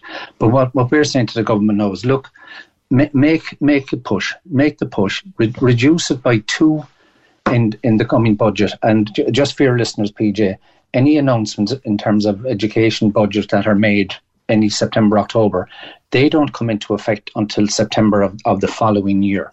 I see. So what, what what we're calling for would cost I think about 10 million next year and I think about 30 million in a whole year. Now, as I always say when I'm talking about figures like this, if somebody asked you or me for 30 million, you won't find it in your credit union account down the back of the couch. No. But when you look at the education budget is 9.2 billion. So find, finding 30 million just to deal with that shouldn't be beyond you know the And, and look, I, I guess you know, John. Every sector is looking for the slice of the cake. Of course. in the next couple of, Of weeks, and, and that cake has to be very carefully cut to go around Mm-hmm. in very difficult times. But that's what you guys are asking for: a, re- a c- cut in the pupil-teacher ratio. Your pre-budget submission has asked for an increase in the capitation of of twenty percent. That's the 183 a day. You've asked for that to be increased. The chances of you getting 20%, John, you know yourself, you, know, you might as well be shouting into the wind, but, but you hope to get something. Yeah, well, well, I mean, exactly. It, it, it- just the thing is, it it is grossly insufficient, and and what what does the school do? If if the government is not going to prevent it or provide it, and and you want your school to be heated, you you invariably are going to end up asking for a voluntary contribution, which, as I said, our union would not be in favour of. But in terms of the practicalities of a school, if a school doesn't have oil to heat the building for the children, it, it, it, often does end up in parents being asked for it. And, and the same parents are trying to, you know, balance their own budget at home with, with the cost of gas and electricity that they're facing at home. So, um, look, we, we just we just think that it's it's it's too important, PJ, to you know to, to not be dealt with. It, it's it's it's a very basic issue to, to you know physically fund that, that the schools we have are adequate, are heated. Um, I'm, I'm sure every, every listener, wh- whether they're a parent or not, or, or possibly a, a grandparent, we, we all want the best for our children. And a, a that is- comfortable place in which to learn, you would think you don't, you, you shouldn't have to even discuss it. John, lastly, I just want to bring up with you, uh, there will be a number of children mm, starting in September, if they haven't started Mm-hmm. already, who have come to us uh, from Ukraine. Um, and and how, are, right. how are they settling in? How, how is the, the system working with them and their parents and families? Well, I, I suppose PJ, just on, a general level, just just as the the Irish nation has has opened its arms to the Ukrainian people, the, the schools right around the country have opened their doors to, to welcome in Ukrainian pupils, and obviously. Um, you you do have pockets where you have large numbers coming in, which which may be you know challenging at the particular school they're going to. But we, we have from the very beginning saying we are more than willing to facilitate, to educate these children who have been displaced from their homes, as long as the, you know, requisite supports are there in terms of English language support. Um, again, a lot of them are, are, coming from you know highly stressful, traumatic yes. situations. Traumatized yeah. That. So, I mean, again, I, INTO will, will always continue to, to advocate for, for supports to enable these children to, you know, to settle in and be part of the, of the school community. Okay. But uh, again, it, it does come back to, to us uh, to not being shy in, in requesting proper supports. Yes for these people, you know. All right. Okay. Listen, thank you very much. The INTO currently um, has prepared and sending in its pre-budget submission, as will every other sector, and we're going to be weighed down now with pre-budget submission documents over the next five or six weeks. Thank you, John. That's John Driscoll, President of the INTO and Deputy Principal of Star of the Sea in Passage West. We are going to be weighed down with pre-budget submissions. And guess what? We'll also have uh, politicians standing up going, we can fix all that. We'll have, we'll sort all that out. It's all cod. It's all rubbish. But at the end of the day, we'll have a budget at the end of September and, and you'd hope that people will get a slice of whatever little bit is out there. 0818 96 96 96. I had one boy who went from second and third position in the class to very low in the, in the ranking because in one year he'd five teachers and that affected him. Some kids need stability. The amount of career breaks and justifications for time off is unreal. In the UK, they work for less money and for more weeks of the year. I'm sick of teachers, already well got and looking for more. I don't think, to be fair, caller, I don't think John Driscoll mentioned once about teachers' salaries. He just mentioned that the schools are not getting enough money from the department to cover things like heating and lighting. That's what he was talking about. 0818 96 96. But your point is valid. Your point is valid, and thank you for making it. Access all areas on Cork's 96 FM. Your guide to nightlife on Leeside. Hi, it's Michael here with an update on Cork's entertainment. Ireland's rapidly rising pop star Lyra returns to Cork this October 28th for a hometown headline show. Tickets are on sale now for her show at Cypress Avenue from the Old Oak and at cypressavenue.ie. Access all areas. Triskel Arts Centre is hosting an exhibition at Triskel Christchurch curated by the Cork Traveller Women's Network. Network. The exhibition is part of Traveller Pride Week, and the items are symbols of pride in the traveller community and culture. Access all areas. You can contact us here at Access All Areas if you have a show, play, or exhibition coming up, or any live streaming events or gigs by emailing us at aaa at 96fm.ie. Access all areas. With Harvey Norman and JBL, your specialists in sound this summer. On Cork's 96 FM. Right, fancy winning a 100 euro Penneys voucher to set you up for the autumn and winter clothes. Would you like that? Well, you can do it really easy. Just go online to 96fm.ie and vote for the fresh new music that we play. And we could be sending you shopping for free. It's the Cork's 96FM music panel. Just choose the tunes and you could win that 100 euro for Penneys. Do it now. 10 minutes it'll take you, no more, no less. At uh, 96fm.ie 0818 96 96 96. Now, Maria Keane is a health and well-being coach. And Maria, you're setting up maternity workshops starting in September at Douglas Community Centre. Uh, I, I, take it these are aimed at, at new mums. Good morning. Yes, good morning. Um, it's Maria Kane. Um, yeah, um, I am. I so I have two smallies myself, um, a one-year-old and a three-year-old, and I guess um, for everyone, we all know the life balance issues between working and getting used to life with um, small people at home.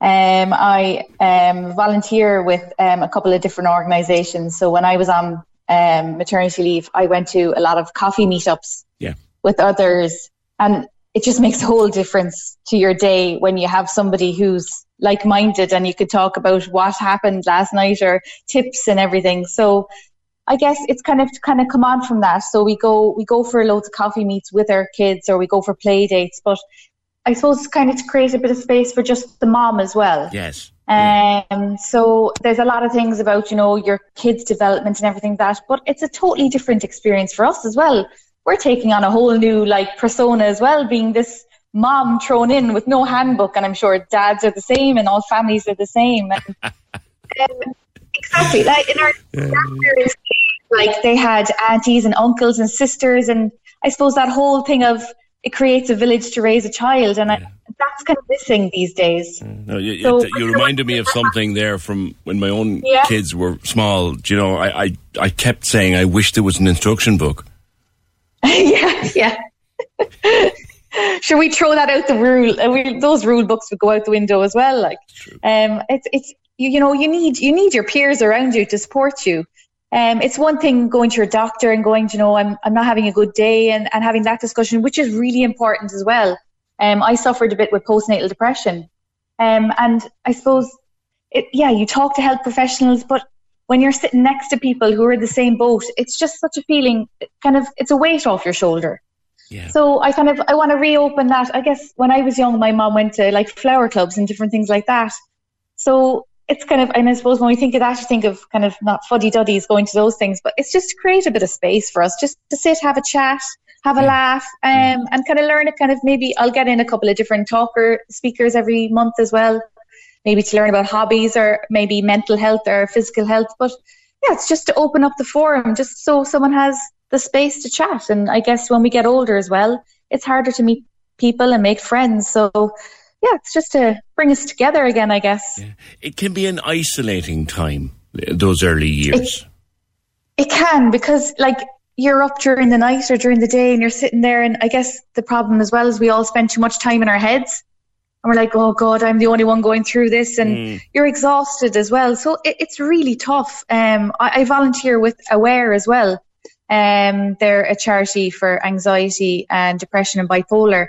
Um, and I go to those um, meetings as a facilitator and it's just, it's so amazing just to sit there with people who are having tough days and the support they give each other. I took a call from someone a couple of years ago. Uh, were ha- a group was having, uh, say, a Tuesday morning in one of the Costas around town. Yeah. And and we, Yeah. we, we mentioned it here, and this woman rang up and she said, "You know the best thing? I walked into this coffee shop," she said, "and I ordered my coffee and my bun, and I sat down, and there were."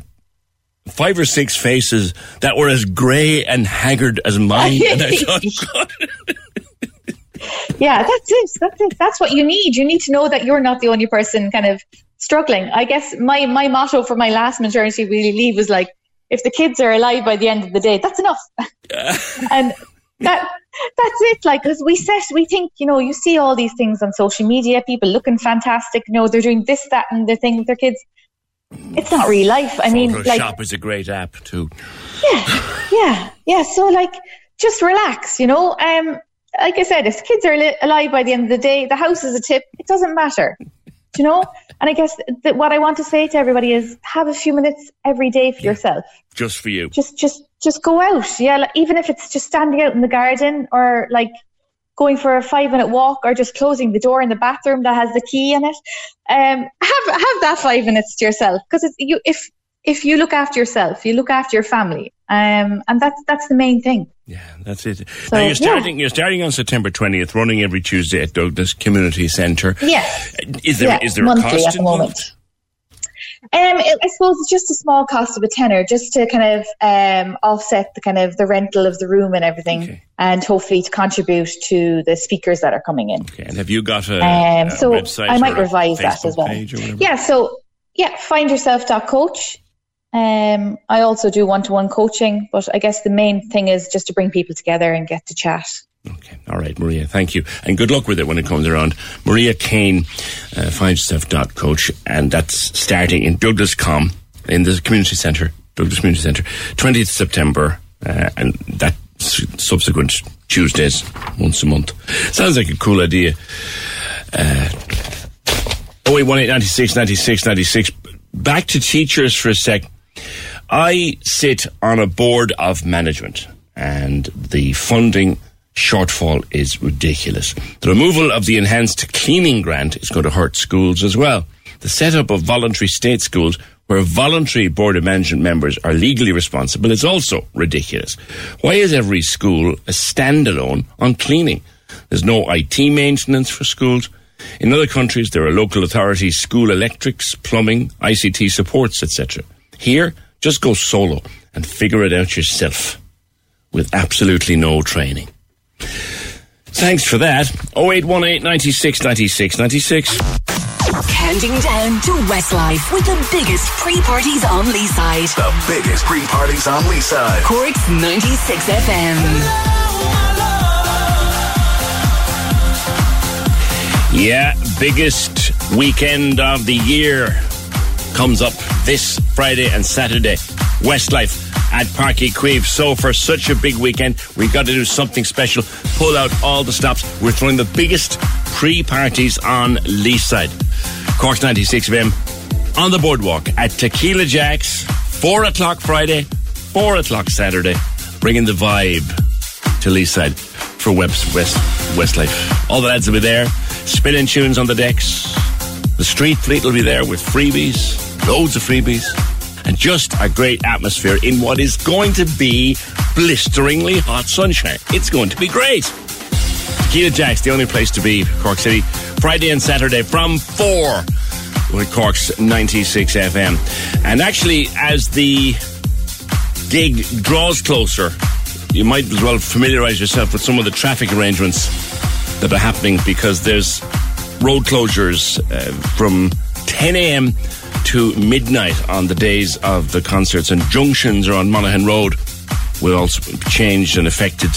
Maryville to Blackrock Road Junction will be closed. Ardfoyle to Park Avenue closed. Monahan Road to the Link Road closed. Access to Centre Park and Monahan Roads will be limited and restricted. And after five full road closures in Centre Park and Monahan Road, Church Lane and Crab Lane, buses will park on Bury Manor Road. Cars will need to use car parking facilities around the city. Big arrangements in place for the arrival of Westlife at the weekend. So familiarise yourself with that. We'll mention them again anyway as we get closer to the weekend. 0818 96 96 96. Let us pop down to beautiful West Cork to Glengarriff. Talk to Claire Heardman of the National Parks and Wildlife Service. A new eagle. A beautiful looking creature, Claire. Tell me more. Good morning. Hello, good morning. Yeah, from beautiful West Cork. The sun is uh, splitting the skies. Um, yeah, we have a new um, eagle chick. So we have a pair of eagles in Glengarriff that have been nesting here, well, about 10 years, but two years ago the male disappeared and a new male turned up who's called Brendan. And he's actually a chick that hatched on the on the Ring of Kerry back in 2017. So all the, the first eagles that came into Ireland as part of this reintroduction program came from Norway. So, but he was hatched in Ireland. So in Glengarriff, he's become the first Irish bred male to hatch his own chick. So that was very exciting to see the next generation of eagles taking flight. So young Quillen, that's the name of the chick. Um, yeah, he's been flying about a month now. Um, so yeah, very exciting to see. He's still a bit like a toddler in terms of flying, still a little bit clumsy, and um, yeah, but he's doing well. They're He's looking good. magnificent creatures, just extraordinary. The a photograph of your on your Facebook of obviously a handler with with, with is that is that Brendan? That's the chick. So that's Brendan's chick. So Brendan is the dad, first time dad, and that's the chick. But the ch- yeah, we talk about a chick, but big when chick. he was. He's the big chick. So what we do is we fit them with like a satellite tag and a ring on the leg, so we can follow them. But when we do that, they're the same size as an adult. So he was he weighed about four kilos, and he would have a wingspan of over two meters. So when we're talking about a chick that's old enough to put a satellite pack on, they're big. So yeah, and we saw him flying around yesterday. So yeah, he's he's big. And they're fearsome looking talons and and and a, and a beak. Are they are they predators, Claire? They are they're uh, what we call apex predators. So um, they their full name is white-tailed sea eagle. So they very much a coastal bird, and their main diet is fish and seabirds. So we can see both from watching them in Glengarriff and from the prey remains in the nest that yeah, fish and seabirds are their main thing. So particularly dogfish in Glengarriff, which is kind of funny because they're a really tough-skinned fish. Yeah. And so we've, we've seen a few times where the fish is still alive, squirming around in the nest. And they're a big catch too because they're a big. They're, they're not a small fish. No, no, no. So mostly because the sea eagle is so big, they they'd find it hard to hunt. You know where there's much like around trees or anything. So open ocean is really their preferred habitat. They can just cruise along. Um, they've got amazing eyesight, and then they just literally swoop down and catch fish that are close to the surface. So yeah, they're really efficient at catching fish. But they will eat, you know, if they find something dead, like a dead seal or something dead up the mountains, they will eat it. But yeah, definitely fish is their preferred preferred diet. It's the most nutritious for them. So What are the chances of getting to see these wonderful creatures? Where would one have to go? The best way is really to take one of the like there's regular ferries go out to Garnish Island. Um, it's just luck. It's wildlife. So even though they're a huge bird, they can spend a lot of time sitting around doing absolutely nothing. Um, so really, you need a pair of binoculars. Take one of the boats out, and it's it's luck, and that's part of the thrill of it because it's not like going to a zoo or somewhere where you're guaranteed the people can spend a lot of time looking and not see them. So it's it's that thrill of when you do get to see them. That's something really special. So um, also Killarney, we there's because it's there's a reintroduction program going on. There's actually another 16 chicks came over from Norway this year that have have uh, uh, and most of those have been released. So there's a chance to see them in other places in Ireland, like up in Lough Derg, um, around Killarney National Park. So, but really, it's just keeping your eyes peeled and having a good pair of binoculars. Absolutely Yeah. mag- magnificent creatures, and and uh, Garnish Island worth a visit all on its own, and you might see one of these marvelous things while you're there. Claire Hardman from National Parks and Wildlife Service uh, telling us about a new chick. Well, it's about four months old now. Um, in Glengarriff Woods Nature Reserve in Garnish Island. Magnificent. Look at their Facebook page. Look at their Facebook page, and you will see this incredible creature uh, on, on their Facebook page. 0818 96 96 96. Glengarriff Woods uh, Nature Reserve Facebook page. My brother is in a wheelchair, says Paul, and I'm he's a wheelchair user, and I'm trying to make out is there any train or bus options suitable for people with additional mobility needs? Has anyone figured out what the options are for, say, Cork Dublin for the Garth Brooks gig? What are my best options? I'd be most grateful. Okay, thank you, Paul. And for Westlife, now, yes, this comes up all the time, and there was a big problem with accessible parking, wheelchair parking, blue badge parking, call it what you will, for Elton John. And I know a lot of people were very disappointed by the lack of blue badge access for Elton John. Just heard PJ talking about parking. I can't find out what's the story about disabled parking. Can we find out and announce it on the radio? We can try. We can certainly try to find out. But I know that for Elton John, there was a lot, a lot of disappointment. On previous big gigs like that, people have been able to go into the marquee site and park in there. But for some reason, I don't think that happened around the time of Elton John. And it wasn't that easy to get down there if you had, uh, you know, mo- mobility issues.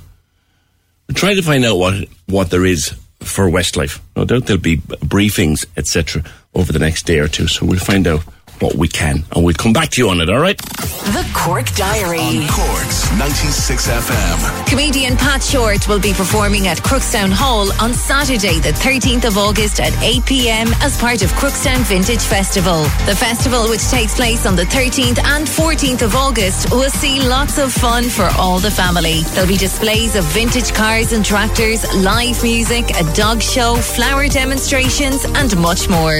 If you have an event you would like mentioned, email the details to corkdiary at 96fm.ie. The Cork Diary. With Tusla Fostering, now seeking foster carers from a diverse range of backgrounds in Cork. See fostering.ie. On Cork's 96 FM. The lines are live. And we're ready to talk. Can we just talk? Call 0818 96 96 96. Text or WhatsApp 083 396 96 96. Email opinion at 96fm.ie. The Opinion Line with PJ Coogan. On Cork's 96 FM. Yeah, we will try to find out more about the uh, mobility parking and blue badge parking, etc., arrangements for Westlife. And see what we can find out um, today and tomorrow and bring it to you as best and as clearly as we can. Uh, there must be some way of getting up there with the blue badge. There should be at least if there isn't. We'll try and find that out. 0818 96 96 96. Now, the, uh, yeah, this vandalism of those beautiful planters in the city that we got sent a picture this morning of uh, just wanton destruction and vandalism of another beautiful planter there near Emmet Place this morning. Um, Cork City Sports and Recreation on their Facebook page have just said our 70 plus pollinator friendly planters across the city have brought wonderful colour during the year and attracted widespread praise. This is the vandalism our team faced this morning at Emmet Place and Princes Street. Yeah. It's horrible to see. It, it, it, it's disheartening to see you're coming in on a beautiful, beautiful morning and you see just wanton destruction and badness. That's all it is. Pure badness in people. If they're on their way home from wherever they've been, oh, let's make a mess of these lovely things. Let's ruin lovely things. No, don't. Don't say what's on my mind, Peach. Don't. Don't. Their attention. You just keep it to yourself. 0818 96 96 96. Now look out at that weather. Uh, weather, our weather has got a bit crazy. In Sydney, Australia, it is pouring rain. And Mairead O'Connor, uh, how how bad is the rain in Sydney, Australia at the moment? Good morning or good evening there. Yeah, good evening. Um, yeah, so I only came over here back in November, um, and I had normal dreams that Australia was going to be very sunny, everything like that, but it hasn't stopped raining. Um, I think it's had the worst rain it's had in the last 50 years over here. Um, so yeah, it's, I think it's sunnier in Ireland at the moment. I think it's sunnier around than in a lot of places. The non-stop heavy rain. Now, I want to talk a little bit about your, your move to Oz and your involvement with Central Coast GAA there in Sydney. So start at the start. Where are you from and, and how did you come to be there? Yeah, so I'm from Newmarket in North Cork. I moved over to Sydney, as I said, back in November for a job.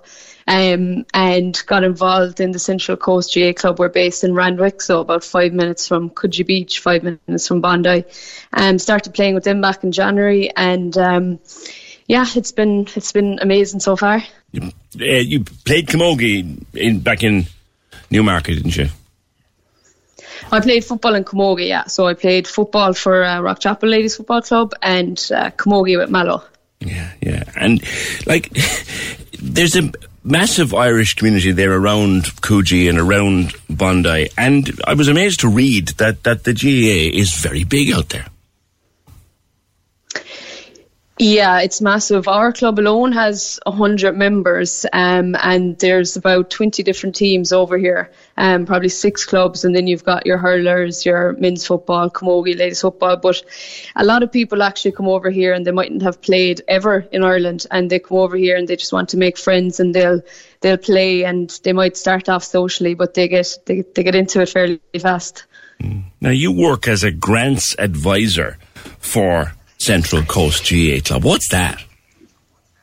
Yeah, so so I'm that's kind of a voluntary role, oh, yeah. but yeah, so I'm a, I'm a player and then um, on the committee, the grants committee, I'm um, just looking out for different grants that are available, maybe things like new pitches or different um, grants that the Australian government is providing. And you've just been awarded thirty thousand dollars. That's that's that's a nice one. How did you get that?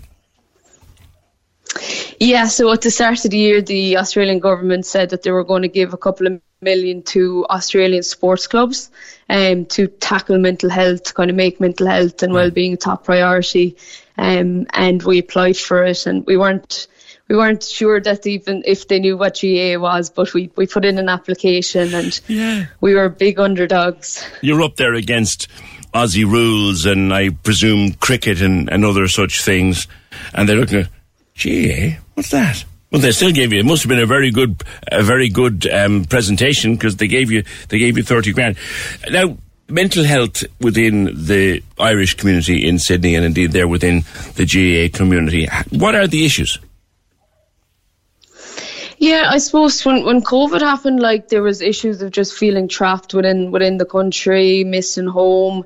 Like we've had a lot of members there who was their first time home this summer for for three years, and like you're you're dealing with like it's amazing over here, but there's there's two sides of the coin, and if you're dealing with any issues, you know you're away from your support network, you're you're away from your family, mm. and you know your friends or your GAA club become become really important and and people turn to their GAA clubs but I suppose we probably felt like we didn't have the training in the club or we didn't have that um you know structures in place to be able to provide the right support and services and to create that awareness for for our members yeah so what kind of things have you been able to do or will you be able to do with this grant money yeah, so we wanted to put 50% of the money towards counselling services. So, so, so that was a big thing. So we've uh, teamed up with the Irish Support Agency over here, um, and they've been a great help. So they're going to provide the, the counselling services.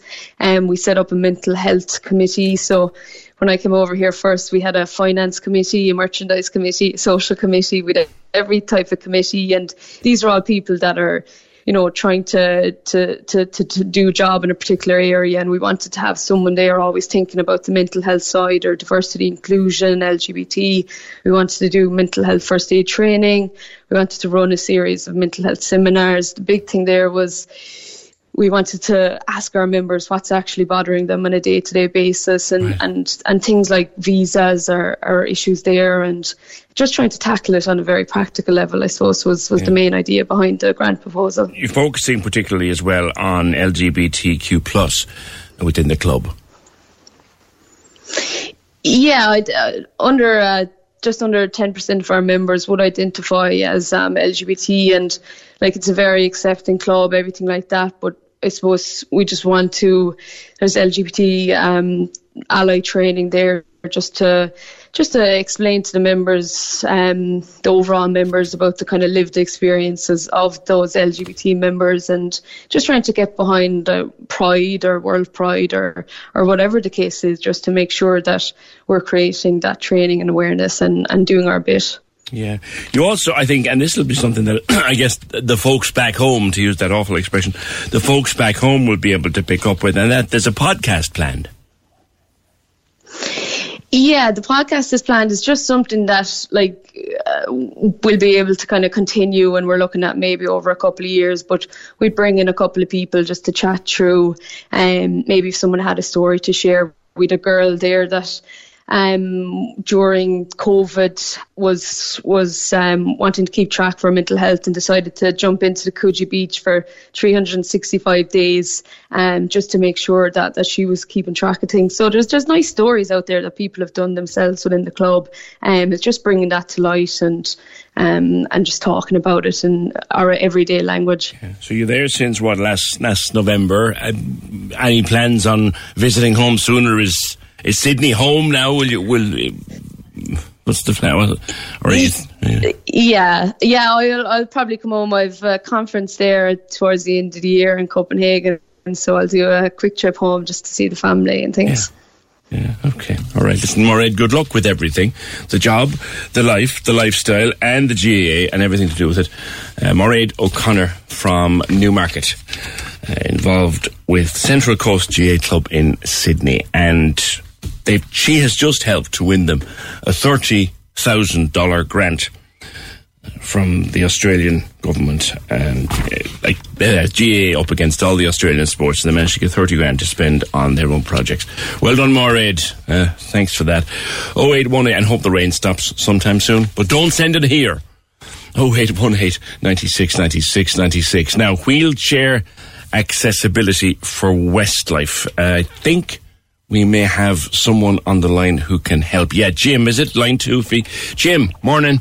Good morning, PJ. What can you tell me, sir?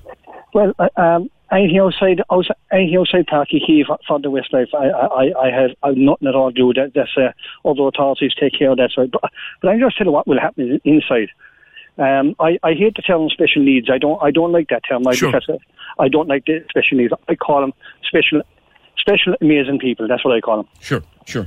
You know, so when they'll enter, they, they, they normally have a relation with them, or, or, or uh, uh, um, a person that just look after them, come come to the turnstile, they come inside. Uh, they will be met by trained. Hello, Hello, what's that? hello. Hi, can you hear yeah, me? yeah, I can now. I can. Yeah, they're, normally met inside the, inside the, the turnstiles by um, a trained person that will bring them to their seats. They'll be brought up into the, the, the brought to the lift and brought up into their seats. Uh, they'll they'll get a, a goodie bag. Excellent.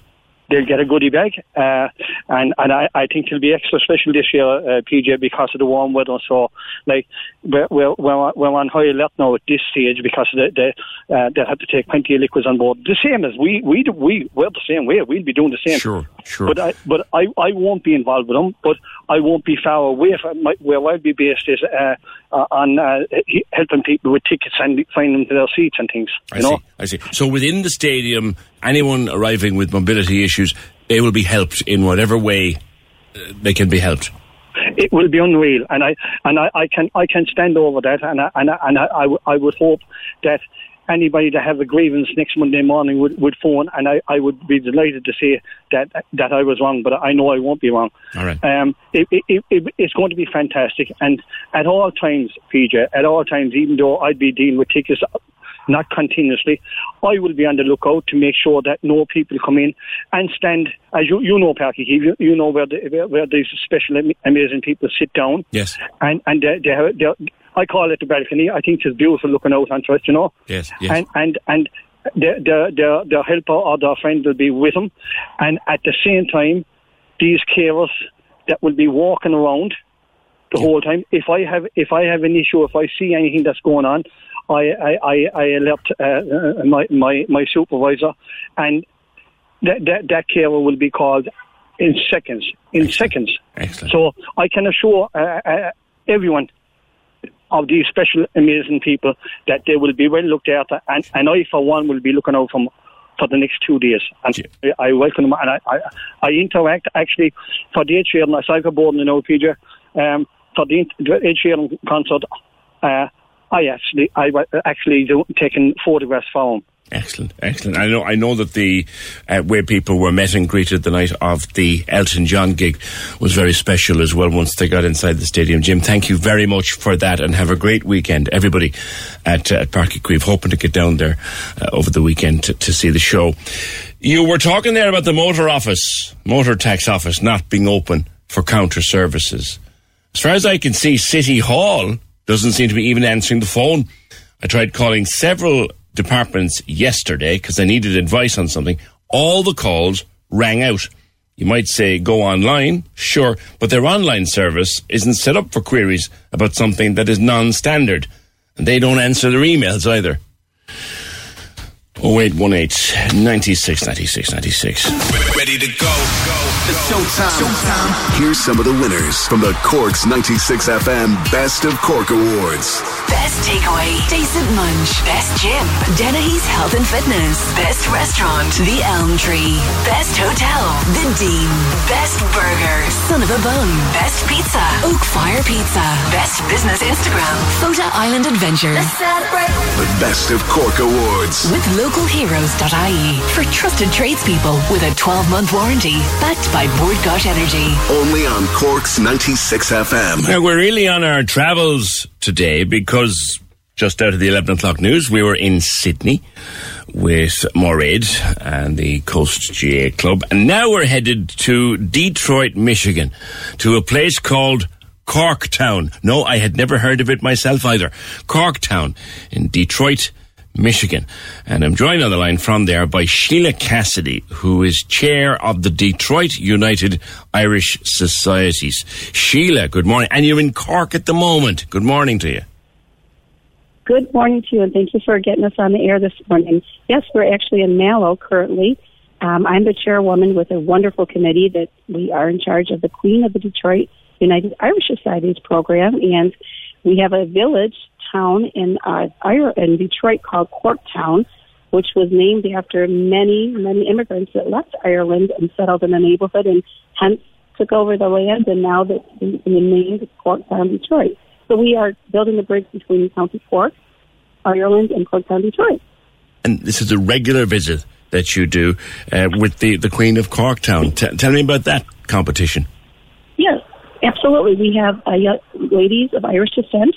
They um, are judged in front of a live audience of their knowledge, heritage, culture of Irish history, and they um, they share their story through questions that they are provided with and are judged on. And the winner comes over to Ireland, and thanks to County Cork Council, they've become partnership with our program that will guarantee that if we work hard on our side of the water, they'll work hard over here that we can have the Queen come over each year. And um, having said that, now we have the mayor uh, come over to our parade in March, and this all started with the, the hard work and determination of John Paul O'Shea and Nicola Radley, who um, helped us to get this on the road. So um, my hats off to, to those two individuals, and we've had a delightful time here in all past mayors that have been to Cork, Detroit, and um, it's just wonderful being here. But what I will do, if you don't mind, I'll turn the phone over to the ladies because it is about the ladies. That'd be great. So I'll yeah. first turn you over. I'll turn you over to Claudia, who has been our queen for two years, and she'll tell her a little bit of a story. There she is, and thank you.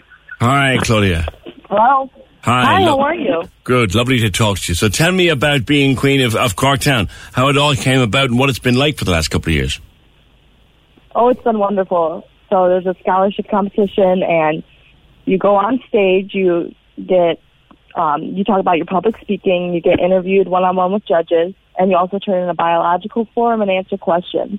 So we look at those couple things, and you know, then you get crowned, and then there's a court. So there's a queen, a first and second runner up, and the first and second runner up gets scholarship money, and the queen gets a trip to Ireland. And And, what- so it's a wonderful March. What What are your Irish connections, Claudia? Mine are, um, I have family from Mayo. So specifically, my grandfather was from Islandeady in Castlebar, and my grandmother was from Achill Island in Mayo. Okay. Okay. And and you you stay you were queen for two years because of the the pandemic. What kind of things do you, as well as your trip to Ireland? What kind of duties does the does the Queen of Corktown have? Correct. So we represent the 30 plus societies of Detroit, Irish societies, and we also represent um, County Cork Council over here. So we'll go to parade fundraisers. We represent in our St. Patrick's Day parade down in Detroit. We do, you know, things that we go to the ballpark and do Irish Heritage Night at a baseball game for Detroit Tigers. We'll go, we work with um, charities. We adopt a family for Christmas. You know, we provide them with some things that they would need to get gifts for their family. Just loads of stuff we participate in. Yeah. So what do you think of Cork? How does it compare with with Corktown? Oh, it's beautiful. Cork is definitely beautiful. You know, we don't have the ocean over there, but we went to Cobh, and my grandmother actually sailed from there to come to America in '59, and so it was just incredible to see the beauty. You know, just the the vibrant colors of everything. Everyone has been so incredibly welcoming. Yeah, the the the, the, the ev- I think pretty much everyone who left can can find a connection back to Cobh because so many of them left Oh yeah. from there. Yeah, and you have you you've you've done an extensive tracing of your of your family tree at this stage, have you? Yes. Mm-hmm. Yes. Okay. I think you've got the present Queen Sarah with you there, do you? Yes. Yes. I'll put Sarah on. Sure. Right. This is Sarah. so. I, I, I, is it Sarah Gum or Sarah Gum is the name? Hello. Hi, Sarah. Sarah. Your second name is that Gum or Gum? Yes, gum. Gum. Gum. now, tell me a bit about yourself. What are your Irish connections? Yeah, so I have um, connections on both my mom and my dad's side We're a little bit more knowledgeable about our connections on my mom's side. So I have family from Limerick, and then I also have family from Kilkenny. Okay. Okay. And and what do you think of Cork? Uh, As I said to, to Claudia there, compared to Cork Town, what do you think of Cork? Oh, it's absolutely beautiful. Um, like Claudia was saying, just the ocean and the colors. But more so, I mean, the sights are wonderful, but the people here are just incredible as well. Um, everyone's been more than welcoming to us. So it's really been just one of the best weeks, Yes. really, of my life. So, how long are you staying around for? How long will you be here for? So my mom and I actually flew in and we landed in Dublin on Saturday, um, and then we made our way up to Cork. Or sorry, made our way down to Cork. you got that one right. yes, um, made our way down to Cork on Sunday afternoon, and we've been here ever since. And then we actually depart from Cork this afternoon, and my mom and I will be heading up to Galway for a few days, and then we finish out our trip in Dublin on Saturday morning. Great. It's been an exciting time. Are you meeting relatives, descendants? Yeah, so we actually, this is my second time in Ireland. Um, the first time was back in 2017. I was over here because my younger sister was competing at the World Championships for Irish dance. Okay. And we were able to meet some of our distant cousins actually down in Kilkenny for a few days. So that was really cool. Um, and I think we might try and stop by and see him again here on our way home. Fantastic, fantastic. Will you enjoy your visit, uh, Sarah? And congratulations on being crowned Queen of Corktown 2022. Also, the same to Claudia. Enjoy the trip, and to Sheila, chair of the Detroit United Irish Societies, the Queen of Corktown. No, I hadn't heard about it until now either. But it's it's lovely to have you here and uh, enjoy your enjoy your stay and safe travels. And the one thing I'm impressed about is you understand the difference between up to Dublin and down to Cork. and up to Galway. So Delighted. yes. Thank you, thank you all, Sheila and Sarah and Claudia. There's a thing though, when you think about the way we talk, right? We say up to Dublin, okay, down to Waterford, down to Limerick, up to Galway. Why? The country's flat. Do you know what I mean? It's not sort of vertical, it's flat. So we go up to, but they've got it. They've got a handle on it. Thank you, ladies. 0818 96 96 96. Can we just talk? The Opinion Line with PJ Coogan. Text or WhatsApp now 083 396 96 96. On Corks 96 FM. There's some sad news from the world of literature and children's literature in particular.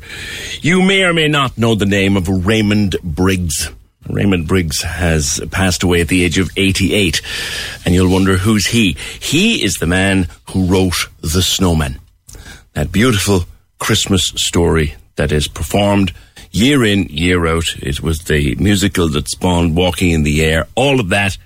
Raymond Briggs has passed away at the age of 88 no doubt the snowman would be performed and listened to with extra affection uh, this Christmas. Yes, I am already talking about Christmas because it is only 136 days away.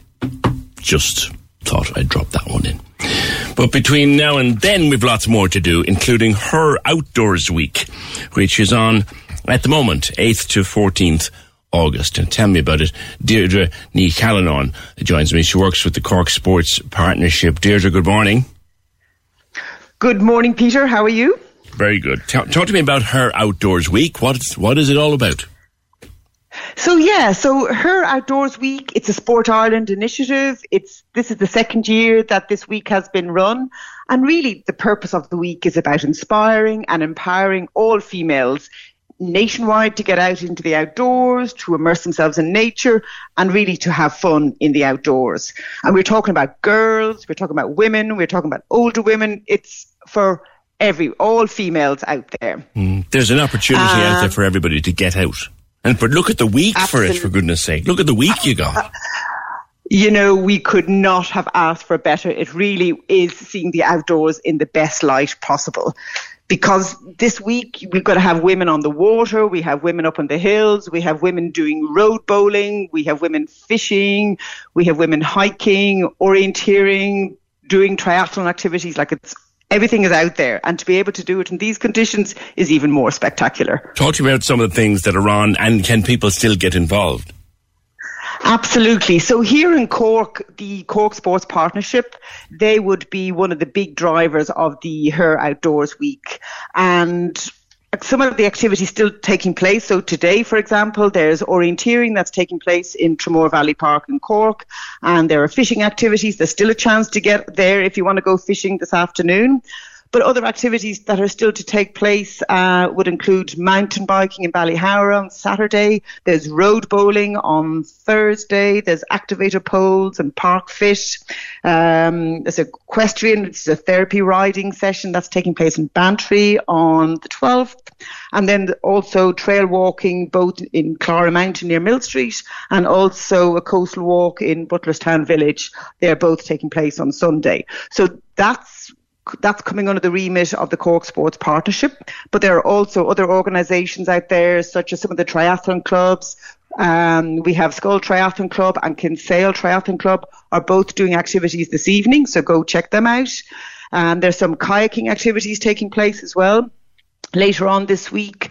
And if you do want to find out what is happening, so if you go into the Sport Ireland Her and go through to their Her Outdoors Week, they have this event finder. And on the event finder, you can find out all the different activities that are taking place around the country and that are taking place in Cork mm. City and County. I had a look at the list earlier on. It's amazing the number of things that, that are on for for women up and down the country. And you don't necessarily, you mentioned triathlons there. I know people are going, oh my God. You don't actually have to be really fit. You do not have to be fit at all. This is about, like this week, a lot of it is about giving women an exposure to a sport, to an environment that they may not be familiar with. They're taster sessions. So it's about giving them the opportunity to get a, a feel for what some of these activities and sports may be about. But also, so whilst these may be like a standalone session, but a lot of these programs, a lot of the activities it's about an introduction to a sport, it's about an introduction to an activity, but also it's about uh, showcasing pathways into a particular environment if they do want to get more involved. So each activity will have a, a, pathway forward for women to get more involved should they wish to pursue it. Of course, there's a huge social side as well to all of this. You make you make new friends. I think when it comes to well, when it comes to sport in general, when it comes to the outdoors, it is all about social engagement, interaction, having a lot of fun. Um, and I think that's what's so brilliant about the outdoors is that it's there's no formula to it. It's just about being out there. It doesn't matter what the weather is. I know this week the weather is absolutely spectacular if this week, if it were raining, you'd be out there with your rain jacket or your wetsuit, whatever, and you'd still be indulging, you'd still be participating, and you'd still be having lots of fun. Yeah, and I think the different kind of elements that are thrown at you can add to the whole fun side of it. Sure. And you have to encourage each other to keep going as well, especially when the weather is bad. And I think women are great for that when it comes to encouraging each other, when it comes to motivating each other. So, like this week really is giving them an opportunity to do that. Yeah. You have a hashtag uh, on social media where people can find, follow what's going on. Yeah, it's uh, find your outdoors, and that is the hashtag that is being used for all the different uh, social media and uh, for all the different social media engagements that are taking place. Okay. Okay. It's hashtag find your outdoors. All the information and the events and the find what's on in your locality, they're all on sportireland.ie. It's part of her outdoors week. Thank you, Deirdre. Deirdre Nee Callanan from Cork Sports Partnership. Over 250 events they did last year and they have even more on this year up and down the country. And look at the weather to get out there and find your outdoors. 0818 96 96 96. We gave out all of our prizes last night. We had a fabulous night, a wonderful, wonderful night at the Le Cabaret in Washington Street, and we gave away the awards in 14 different categories. And of course, we had the overall award as well, which went to the Dean, they will have a massive 5,000 euro campaign with us here on Cork's 96 FM. But other winners, in case you missed it, other winners in the Best of Cork Awards. Best Gym went to Dennehy's Health and Fitness. Best Restaurant was the Elm Tree. Best Hotel, as I mentioned, the Dean. Best Burger uh, to Son of a Bun. Best Pizza to Oak Fire Pizza. Best Business Instagram to Fota Island Adventure. And Best Breakfast 2022 was awarded to Market 18. And congratulations to all the winners. And a huge thank you to everyone who entered, everyone who took part, everyone who talked about it, everyone who contributed to making the whole campaign, but last night in particular, a spectacular evening. It was really, really great and great to be able to do these things again because trust me, you missed the big nights out. We did. We did too.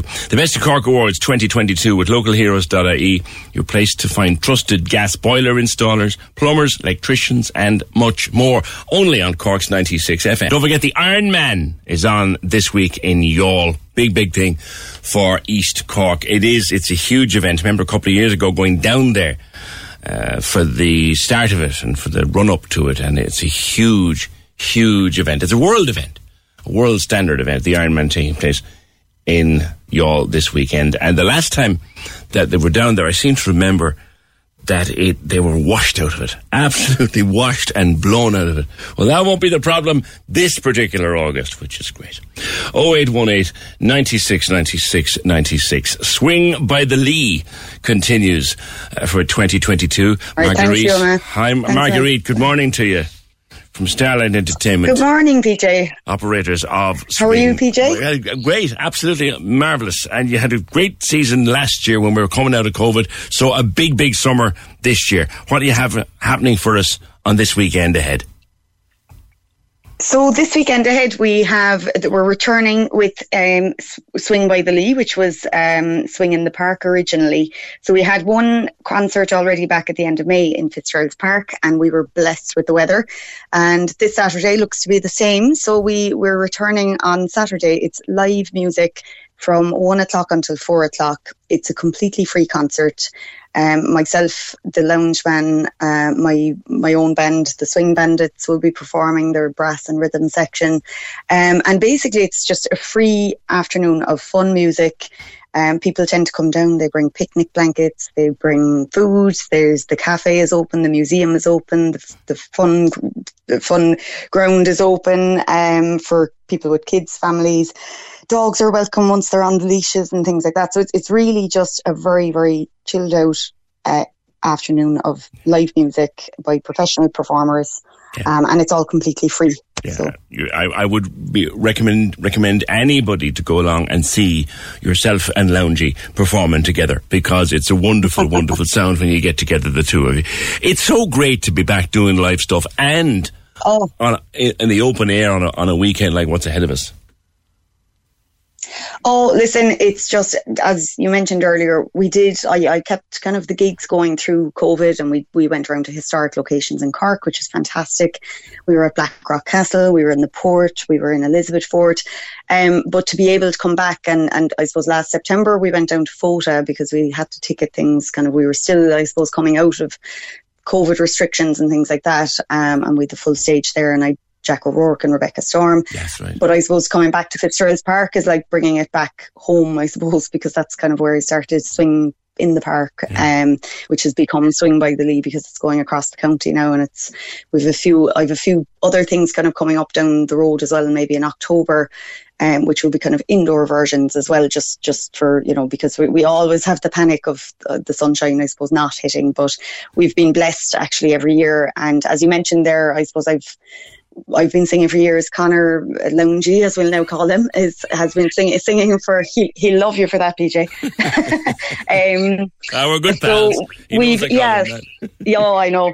I know. And do you know, we've, I suppose, I do usually there's kind of three concerts outdoor during the summer, and there's different mix of musicians, performers, um, and then I, I always kind of team up with Connor for one show of the kind of old school jazz and swing. And this, this year, this weekend, sorry, I have the Swing Bandits, which are, are a a band, um, as I said, with brass and kind of rhythm, and we're going to do kind of some modern modern songs with a swing.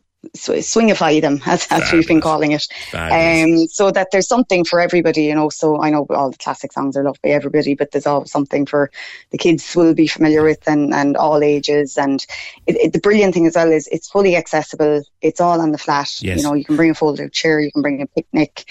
Uh, the cafe is open, as I said, in, in around the back there of the museum. And, But, and that um, band, there was always a nice screen for bandstand in, in there was always a bandstand in park, in Fitzgerald's Park, but this new one is just fabulous. It's brilliant.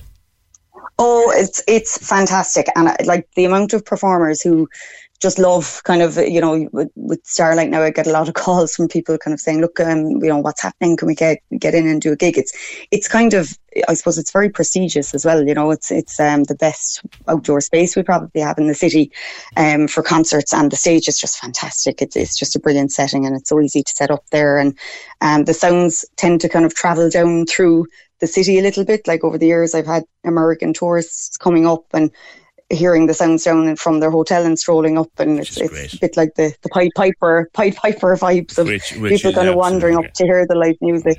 Okay, hopefully it'll be a great afternoon. August 13th, which is Saturday, from 1 till 4 at uh, Fitzgerald's Park. Swing by the Lee with the Loungemen and the Songstress and the Swing Bandits and guests to be revealed only on the day. It's all free. Come along, grab a coffee, grab a picnic and just enjoy. Enjoy is the only word. 0818 96 96 96. Speaking of enjoy, all of the hits from this summer's big gigs, and there's some Westlife stuff in there, some Elton John stuff in there, loads of stuff that was down the marquee in there, some Dermot Kennedy and the Independents, or the Musgrave Park gigs are all on our back garden festival. Uh, streaming the biggest hits from this summer's headline acts with Harvey Norman and JBL, your specialist in sound this summer. It's on the app, you'll find it there, or go to 96fm.ie. Next couple of days, and they're giving us heat warnings and weather warnings and all of this. Just be sensible in the sun. Don't go out when it's at its highest in the sky between about 12 and 3. At least don't bam off in it between 12 and 3. It'll be plenty hot enough between 3 and 7 to, to lie out if you're going to lie out. But one thing that needs to be mentioned is our pets. I noticed something yesterday when I went home. Uh, one of my dogs wouldn't touch the water that we left out for him. And the reason being the water was warm. So one tip I'd give you if you have dogs and cats too, because cats like to drink water, keep their water in a shaded part of the garden if it's in the garden. And if it's in the kitchen and they're popping in and out to it, change their water every so often because we've discovered that our little Harry won't touch it once it's gone warm. Um, take it out of the tap, put it down the floor. He won't touch it then once it once it gets warm. So as soon as the water is warm, take it away and change it because they, you might as well them just looking at it. Um, keep, keep plenty of water out for the pets day and night. Even if they're out by night, if cats go out by night, just leave water for them because the heat, they, they have four coats on them and they can't dissipate the heat with their bodies. Just be careful of your pets and don't take dogs out for a walk in the middle of the day. Wait till the sun is going down. Or as a lot of people do around me, around where I'm living, living you see a lot of people going out in the early morning. I'm there and I'm getting the breakfast and getting ready and getting into the car.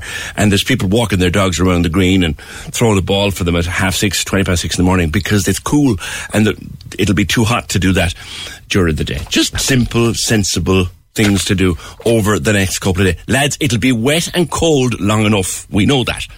But for the rest of the weekend and the next few days, remember, our animals have no choice but to wear that fur coat. That's it. Program edited by Fiona Corcoran, produced and researched by Fergal Barry.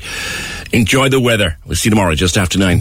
Oldies and Irish on Cork's 96 FM is the Big Sunday Show on your radio. Big, big, big show, show, show, radio. Turn it up and take it easy with the best music mix for your Sunday morning. Sunday morning. Welcome along to the program. Lovely to be with you on a Sunday morning. Oldies and Irish with Derry O'Callaghan. Sundays, 10 a.m. to 2 p.m. With Hidden Hearing, tuning you in so you don't miss a thing. And we've been doing it for over 30 years. Hiddenhearing.ie. Cork's 96 FM. When you make decisions for your company, you look for the no brainers. And if you have a lot of mailing to do, stamps.com is the ultimate no brainer. It streamlines your processes to make your business more efficient, which makes you less busy. Mail checks, invoices, legal documents, and everything you need to keep your business running with stamps.com. Seamlessly connect with every major marketplace and shopping cart. Schedule package pickups and see your cheapest and fastest shipping options from different carriers with rates up to 89% off USPS and UPS rates. And with the stamps.com mobile app, you can take care of mailing and shipping wherever you are. Make the same no-brainer decision as over 1 million other businesses with stamps.com. Sign up with code program for a 4-week trial plus free postage and a free digital scale. No long term commitments or contracts. That's stamps.com. Code program. The secret to summer ready skin is here. Osea's number one best selling Undaria algae body oil, clinically proven to instantly improve skin elasticity and transform dry skin to silky, soft, and unbelievably glowing. Its signature scent of freshly squeezed grapefruit, cypress, and mango mandarin transports you to sun kissed summer days. Get healthy, glowing skin for summer with clean vegan skincare from Osea. Get 10% off your first order site wide with code GLOW at OseaMalibu.com.